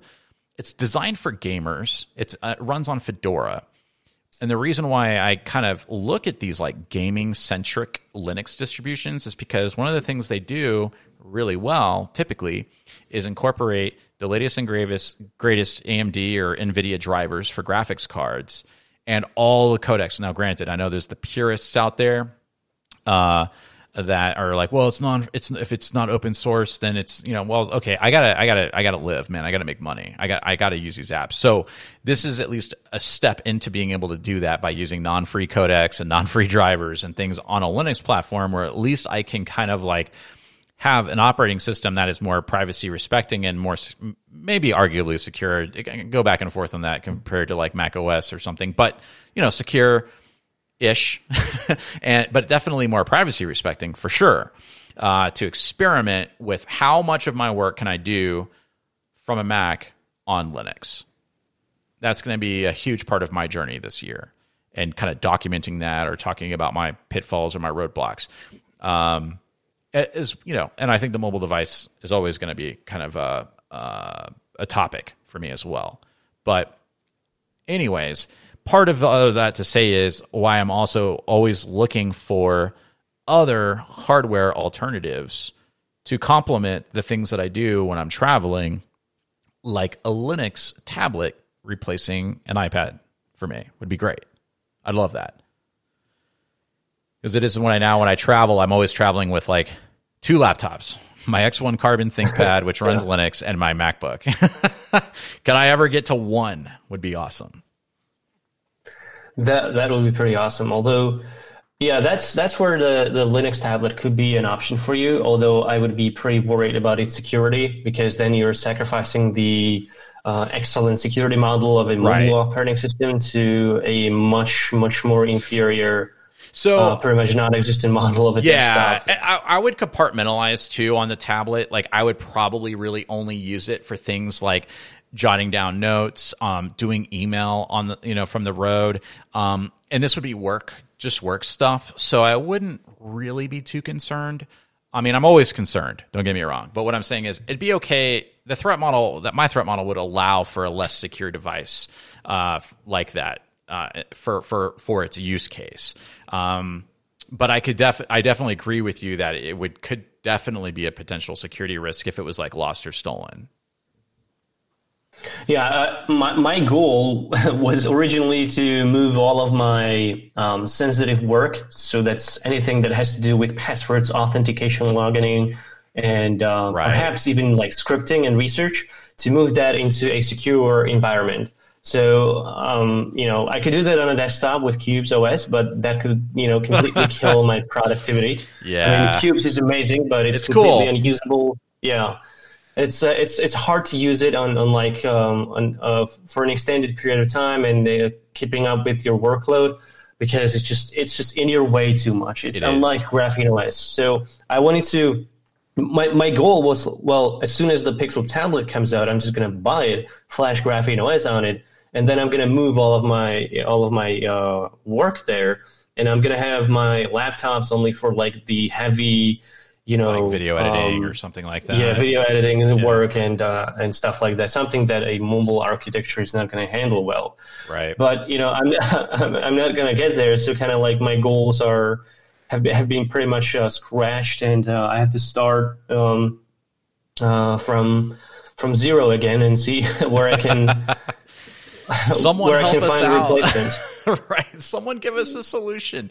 Help help help us out here. We're trying. We're, we want to we want to do this thing. You know. Um. And on that, before I forget, I, I did ask the Matrix Room if they had any questions for you, and I know I have a I had a couple of questions, but I wanted to um, just circle back on on one thing before we get too far off. Uh, and this goes back to Cwtch, and someone posted um, talking portal in our Matrix chat said uh, THO is a fan of Briar and Cwtch. Um, it says I can I can find uh, it can be all or nothing in this privacy. I'm also a supporter of his Patreon and says uh, he points out some issues with Signal on his own Patreon podcast, which you have, and I've I've heard those podcasts. And this person says specifically around your phone number. He does not recommend Signal for most people. Also, he prefers decentralized options like Cwtch, which it says in parentheses, which I don't know anyone is using.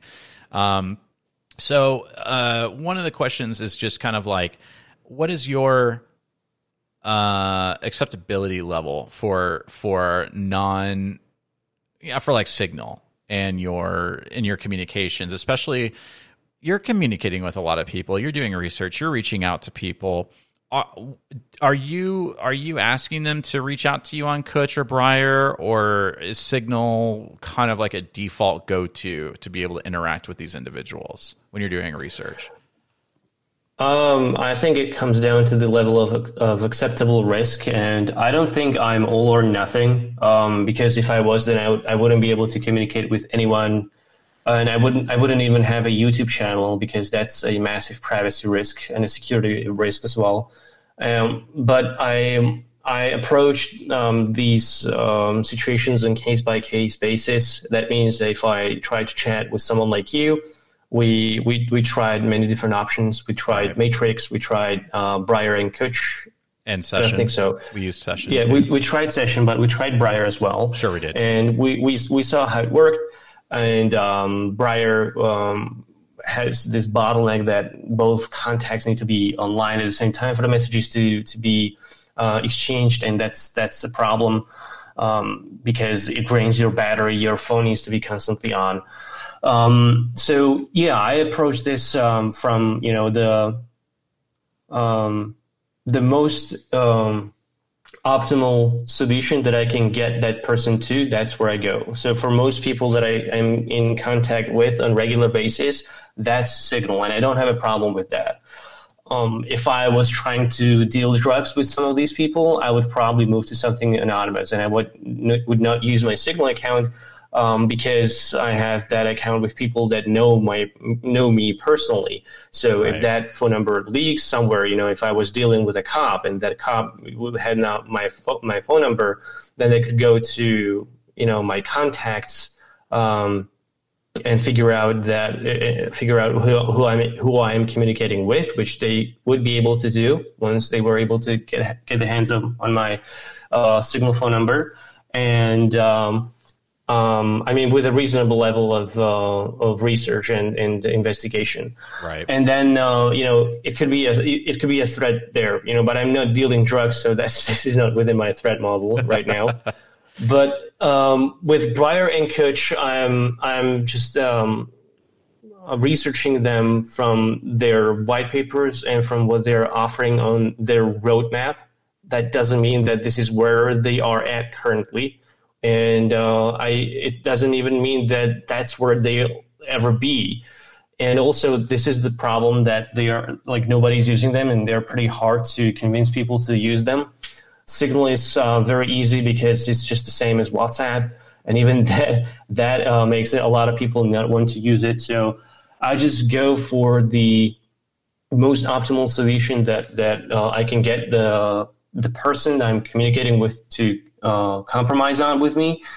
And some people refuse to compromise. They just don't, don't do anything. They just set up an email account or to, to just um, tell me their email address and we exchange emails. And if that's the case, then unfortunately, I'm not telling them my most personal details. I'm just being very vague and, um, you know, general about m- my stuff if we are exchanging some personal letters or some something like that. But if we're in a Signal account, then I'm going deep into my existential crisis.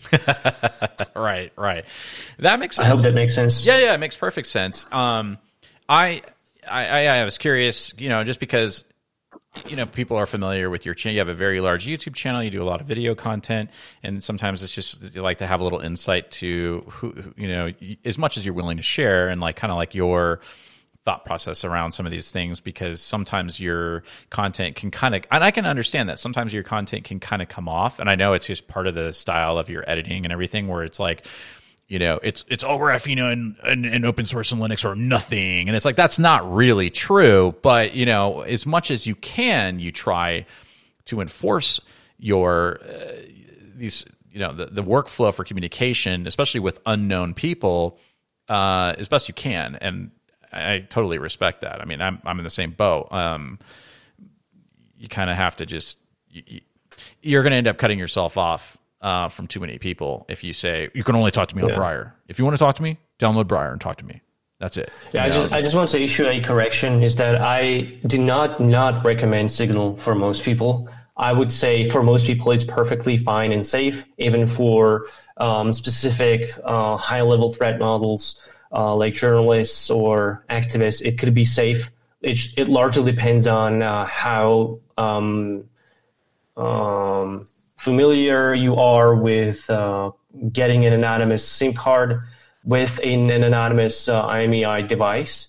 Uh, so that would be that would have to be on the burner basis, basically, and how to anonymize those locations or you know move them away from your workplace or your home address it's it's just um, several hurdles put in place because of this phone number requirement. You are not able to manage multiple identities on Signal. You just have one. If right. you need to get a new identity, you need to have a new device, or you can have Graphene OS, but then you would still have to get a new IMEI device. Otherwise, these uh, different phone num- uh, Signal uh, accounts would be correlated with the IMEI, with the same IMEI, if that makes sense and uh, these are these are issues that I want to point out. I want to say that these are huge limitations that Signal just refuses to address. And right. for me, I, I, think it doesn't have any valid reason. I think they are just uh, being stubborn.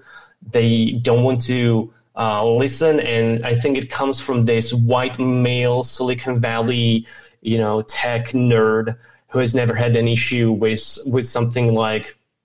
Uh, uh, spending 10 years in jail in, in, in, a, in a Russian in a Russian prison because you you know you said something that uh, uh, offended the Russian military or the government you know right so um, you you know, in in the United States, you can get an anonymous SIM card. In some countries, um, you can get an anonymous SIM card, but in most countries, you cannot, Right, and that's right. that's a problem. Like in Hungary, um, a journalist um, was targeted by the government through an NSO spyware because they had their phone number.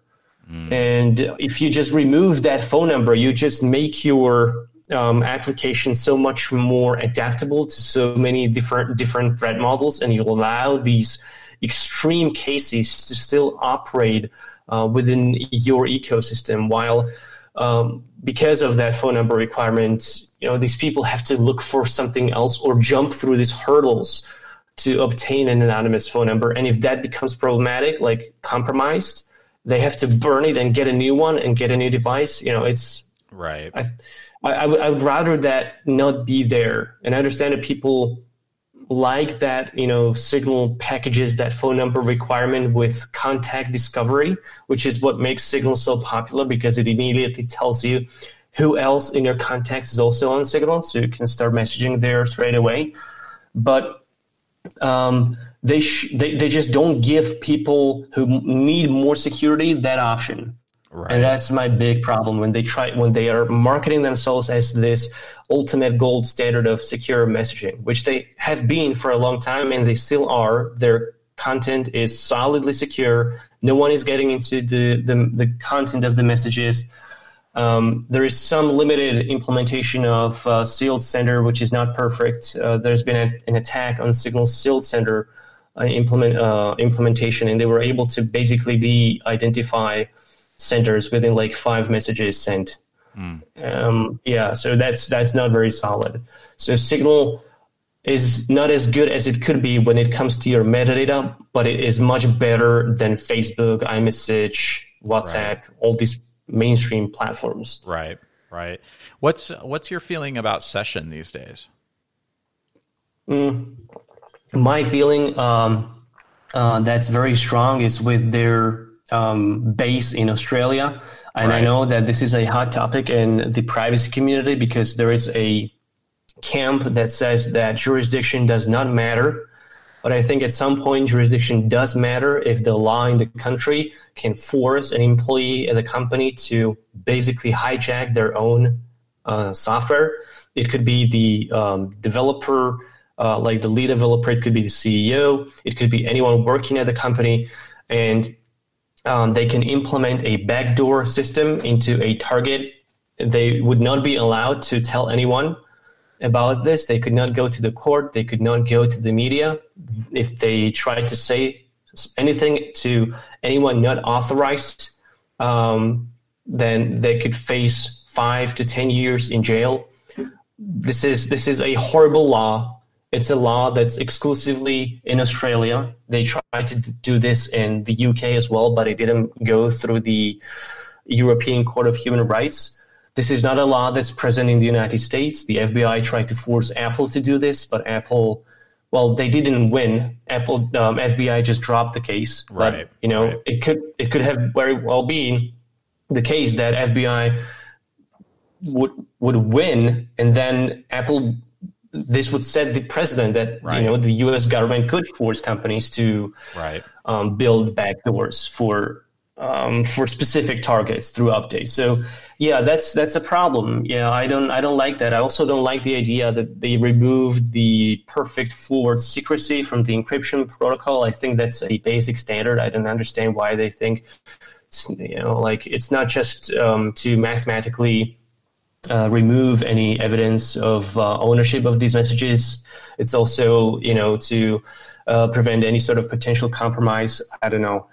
Um, it's there is benefit in, I guess, in the idea that um, you don't have to provide your phone number, but I don't know how easy it is to manage multiple identities because um, you would have to Ah. have multiple apps installed. I was going to say, yeah, I could see how you could maybe do that on Graphene OS by having the app installed on multiple user profiles. But then you guys start getting to a point where, um, you know, I understand, right? We always have a trade off with more privacy, more security. There's less convenience, but at some point things become so archaic that you're just not going to do it. It's just not feasible. Um, one of the things I do uh, for my phone is I, I, I use Signal, and I've talked with you know my friends and my family have you know we communicate mostly on Signal, mostly get able to get most people over, which is nice. And then I have a separate Signal, and I use the Molly.im app, which is another fork of Signal. So I can have a separate instance, and that's tied to a pseudo number.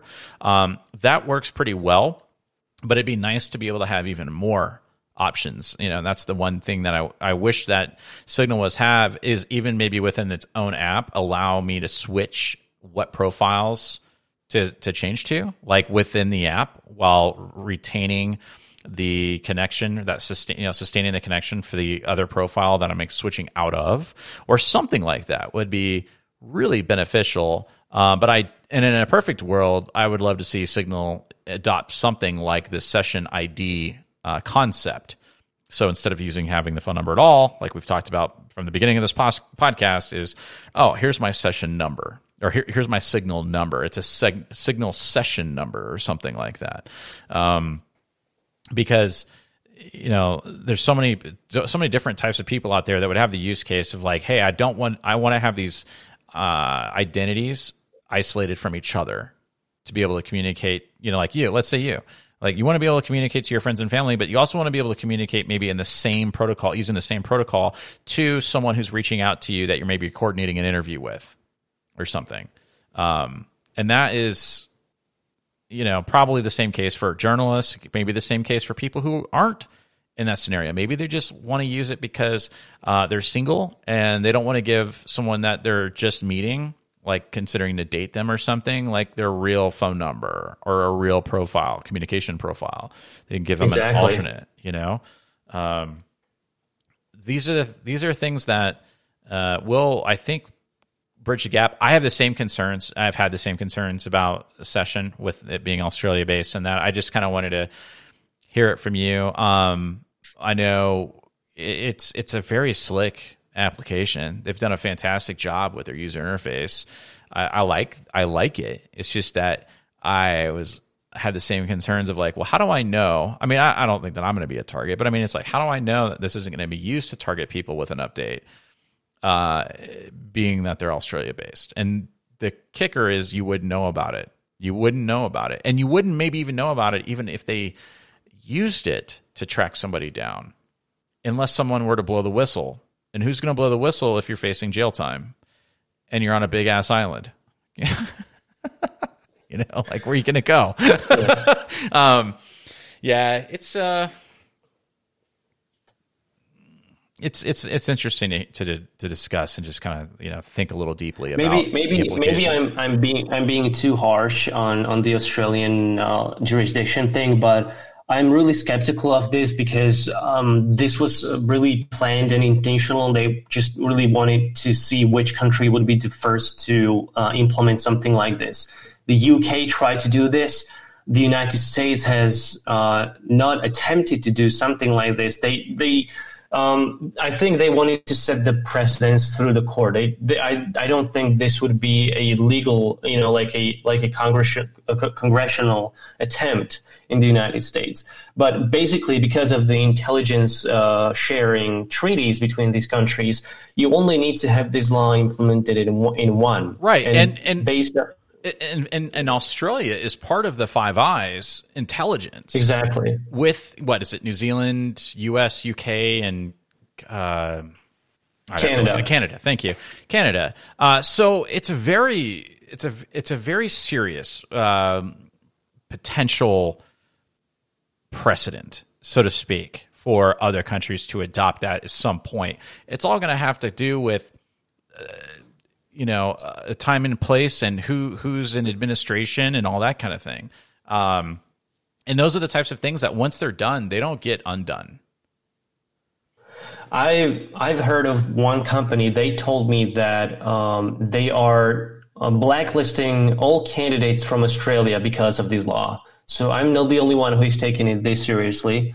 Um, obviously these people um, maybe they had their own legal advice. I'm not a lawyer, so maybe I'm reading it wrong. That's possible, but I've tried to look at it from many different perspectives, and I try to research um, legal opinions on this, and I find it to be problematic. You know, um, session could be a perfectly reasonable solution and tool, and it, it probably is. But I find some of their decisions to be pretty concerning, and uh, I don't think it's, um, at least for me, it doesn't provide the value that I'm looking for in an instant messenger in order Sure. for me to switch to it from something like Signal. I still use Signal for most of my regular communications, but I still like to use Matrix or uh, even even some other messengers. I tried. To, I, I even use like I would even use a session for like a burner communication, Right. Um, something like in the case of dealing drugs, for example, right? That would be that would be that could be a reasonable uh, thing to do if you if you just burn that account after you're done with uh, one deal or, or something like that. Right.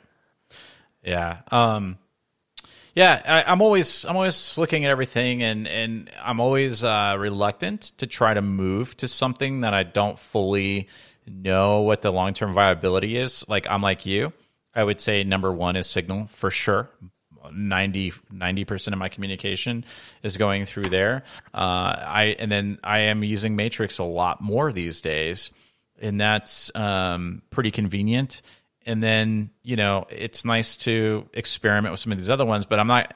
You know, I was I've been using Session for quite a long time, but I have only been using it with a few select people because I didn't want to try to convert people over and then realize like, yeah, you know what, I'm not going to use this anymore and bail because that's how that's how you lose people on on these apps, and I think that's why Signal has remained kind of like a, a good starting place. Is that it has that longevity to it. Um, it's not ideal, but it's a lot better than the alternatives.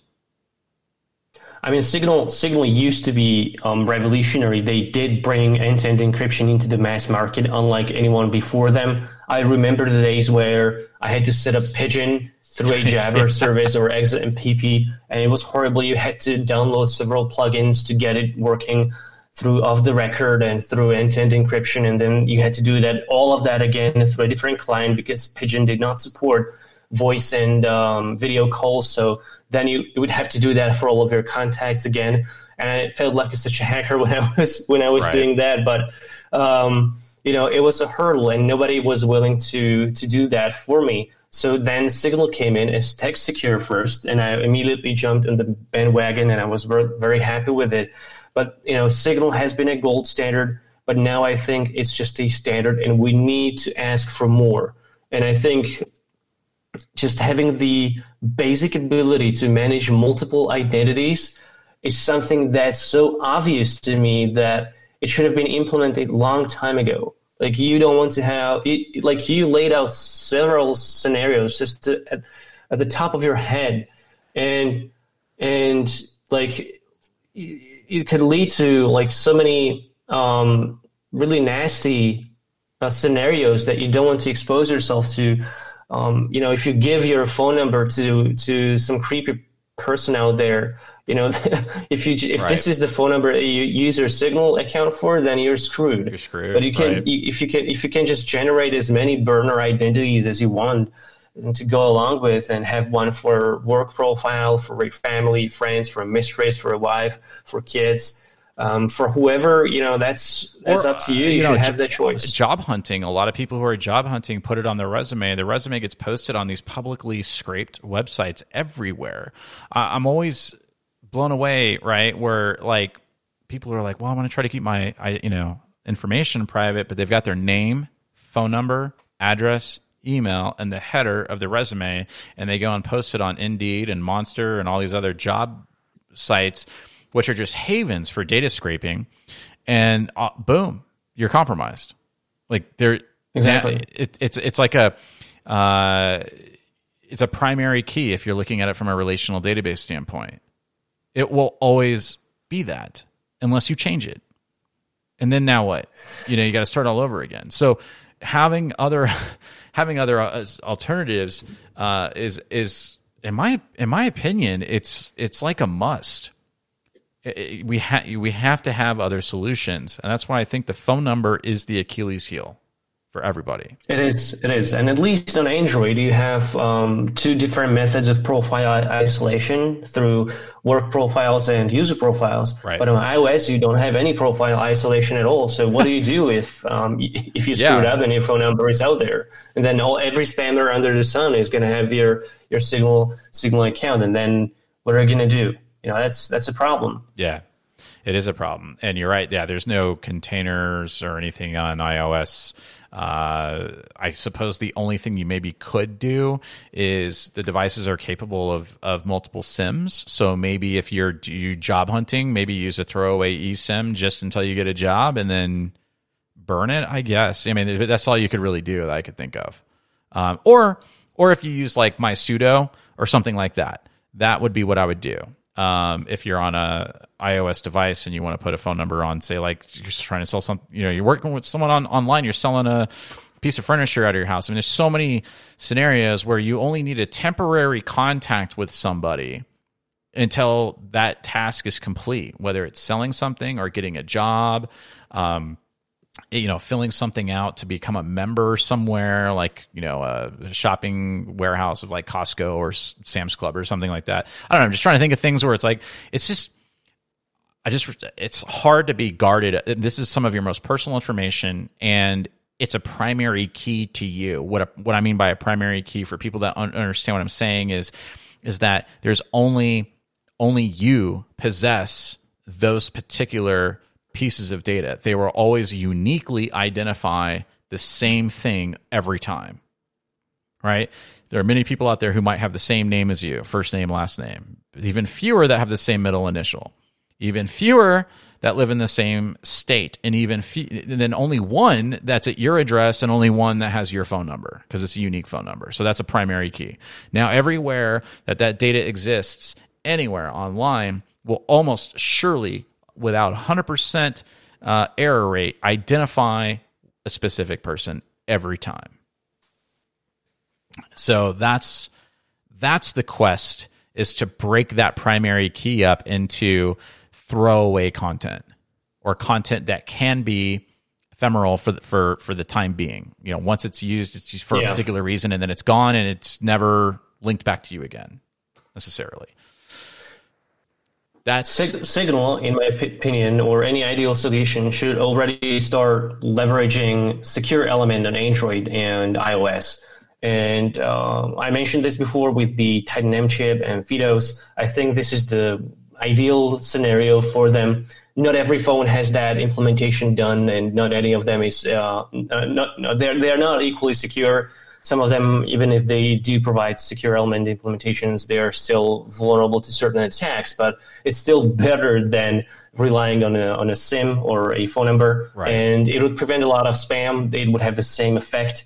So there is really no reason to to require a phone number today. You know, some people say it's to prevent spam. Well, you can use the uh, Titan M chip to uh, store accounting information and you know have only one account in, on there and Right. maybe allow more identities through that account. It would be the same thing.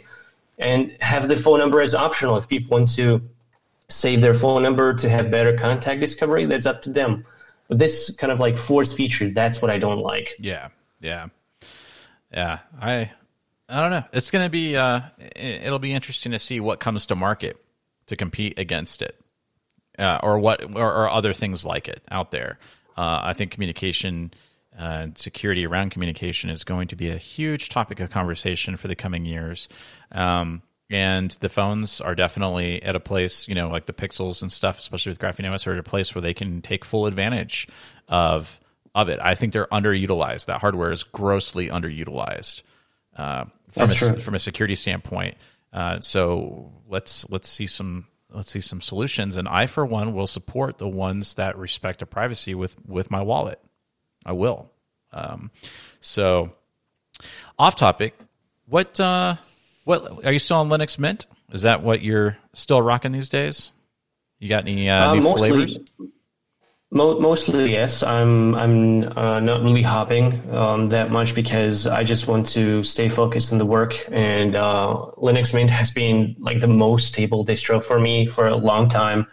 Everything just works. There are ver- very rarely any issues.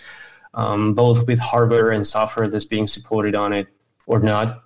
So um, I'm familiar with it, and uh, I'm not incentivized to do too much hopping, and not, not to to your level.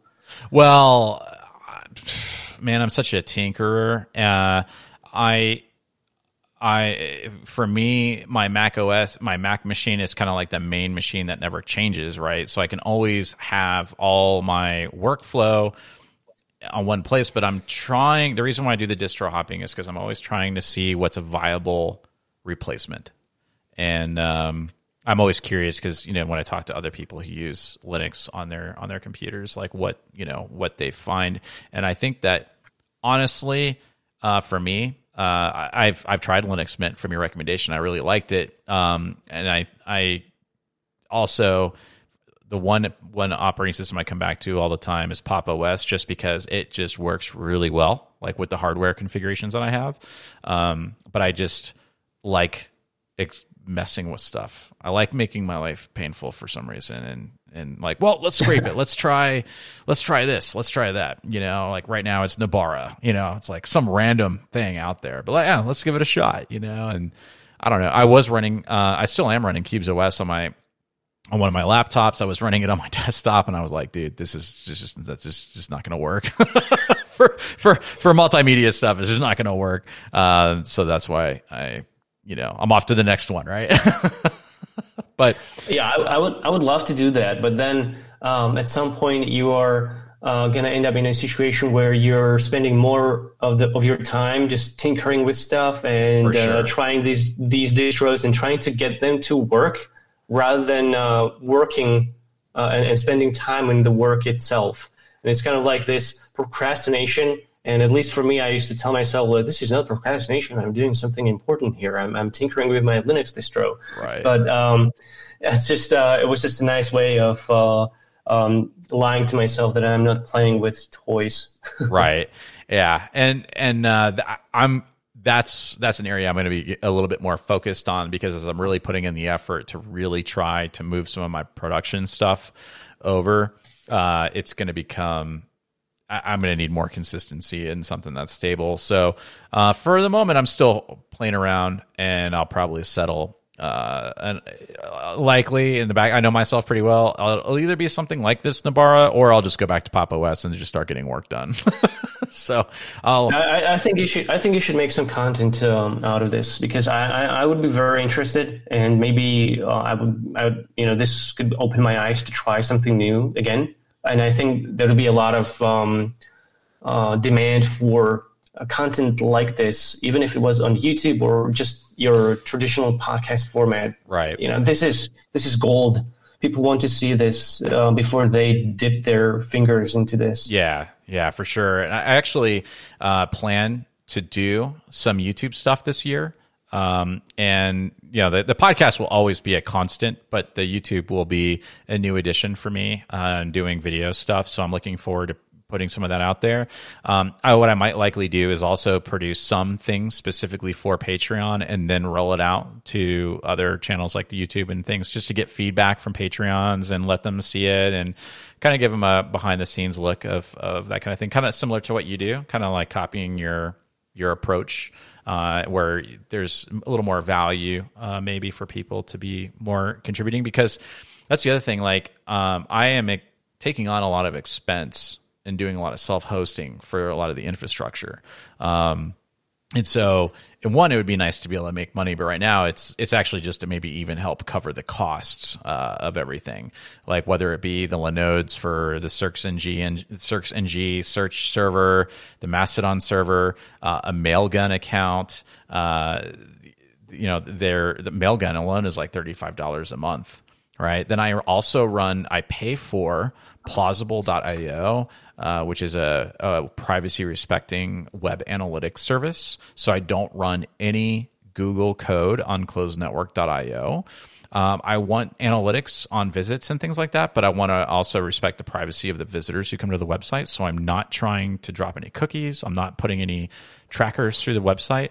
Um, but these things cost money to to you know to to pay for the services because I'm not using like the free Google Analytics script or something like that. Um, so I'm trying to find ways to also monetize uh, to help support not just myself, hopefully one day, but just support the infrastructure. you know? um, so anywhere I can create additional value for the people who are willing to support, I think is uh, is a plus. Yeah, I, I would be interested. I would definitely promote your content because um, it is valuable.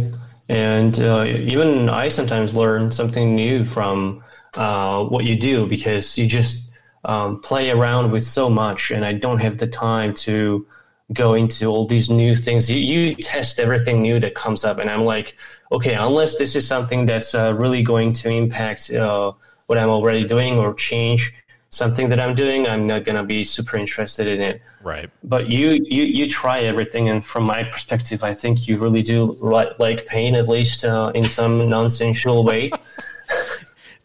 I guess so. Yeah, because yeah, I, yeah. I wouldn't have the patience.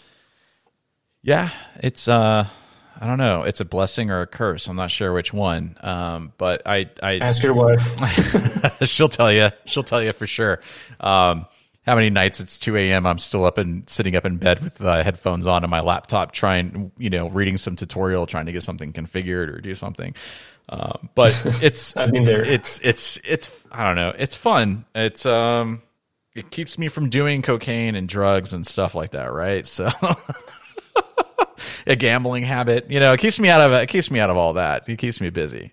Um, I'm kind of I'm kind of joking, just halfway though. If you had some coke, I'd pro- no. I'm just kidding. I'm just totally joking. Unless you're not. Unless you're not. just I'm just kidding. Everyone, come on, lighten up. Uh, yeah, this is this has been fun, man. I like these. Let's just kind of BS about some stuff. Uh, there's a lot of things that I'd like to talk to you uh, and and I'd probably save it for another conversation, maybe in the next week or two.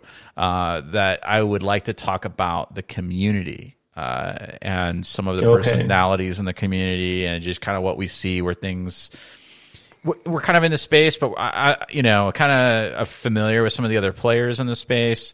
Um, and not not as a uh, just a, a negative bad talk or anything like that just more observations and concerns and things that i have noticed.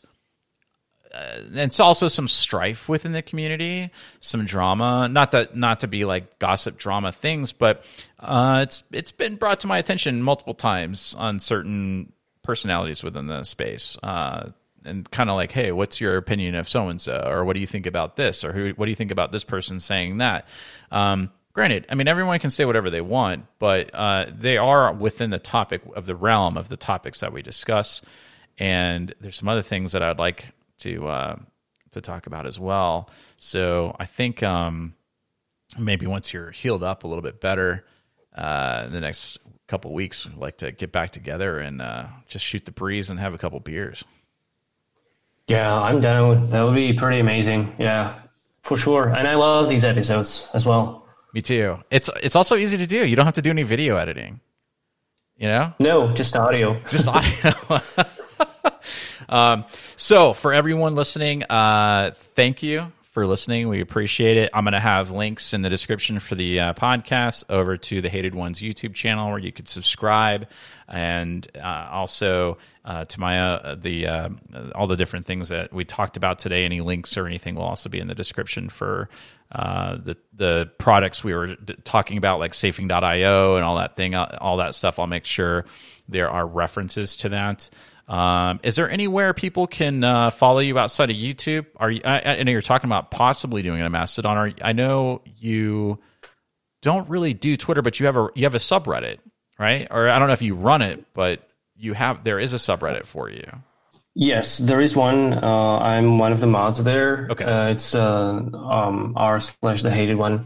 Okay. Um, I'm not. I'm not very active on Twitter. I basically just have it, you know, to have my identity there. Sure. Um, in case I need to get in touch with some developers or stuff like that. But um, I'm more active on uh, uh, my subreddit, and I'm most active on my Patreon. Although that's behind a paywall, I understand. But the subreddit community is um, pretty stable, and I'm not planning to run my own instance. I would rather join um, someone else's community because I don't I don't trust my ability to manage a community. I'm I don't I don't think I have uh, any strengths in that um, in that in that in that sphere. So I would I'd, I would rather just join someone who is already doing it in a, in a much better better way than I ever could. So perhaps I would join your community if um, if if I'm welcome, and uh, I'll see. But if if people want to get in touch in with the folks that are uh, watching my content, then I think the subreddit is the best option. Gotcha. Cool. Cool. And uh, I'll just say right now, we would absolutely be uh, thrilled to have you on our on our instance. I, I know awesome. I would. So uh, if that's the decision you decide to make, come on, come on over. And everyone else listening, come on over and uh, put. Then you know you can. There's another way you can interact with uh, everyone in this space and post your memes and maybe your nudes. You know, whatever, whatever you're in, in for. There's no, there's, we're in no judgment zone. There's no. That's good. oh man! So, any final words, or are you good? We go and wrap this one up. Uh, I'm hoping to set up uh, a drug place at your community and hopefully to get some good dope there. I love it, man. I mean, we're a closed network for a reason. That's right. That's right. Exactly. So, so bring it. It'll be a whole new darknet market. I like it. Thank you for having me, brother. Anytime, bro. I'll talk to you next time.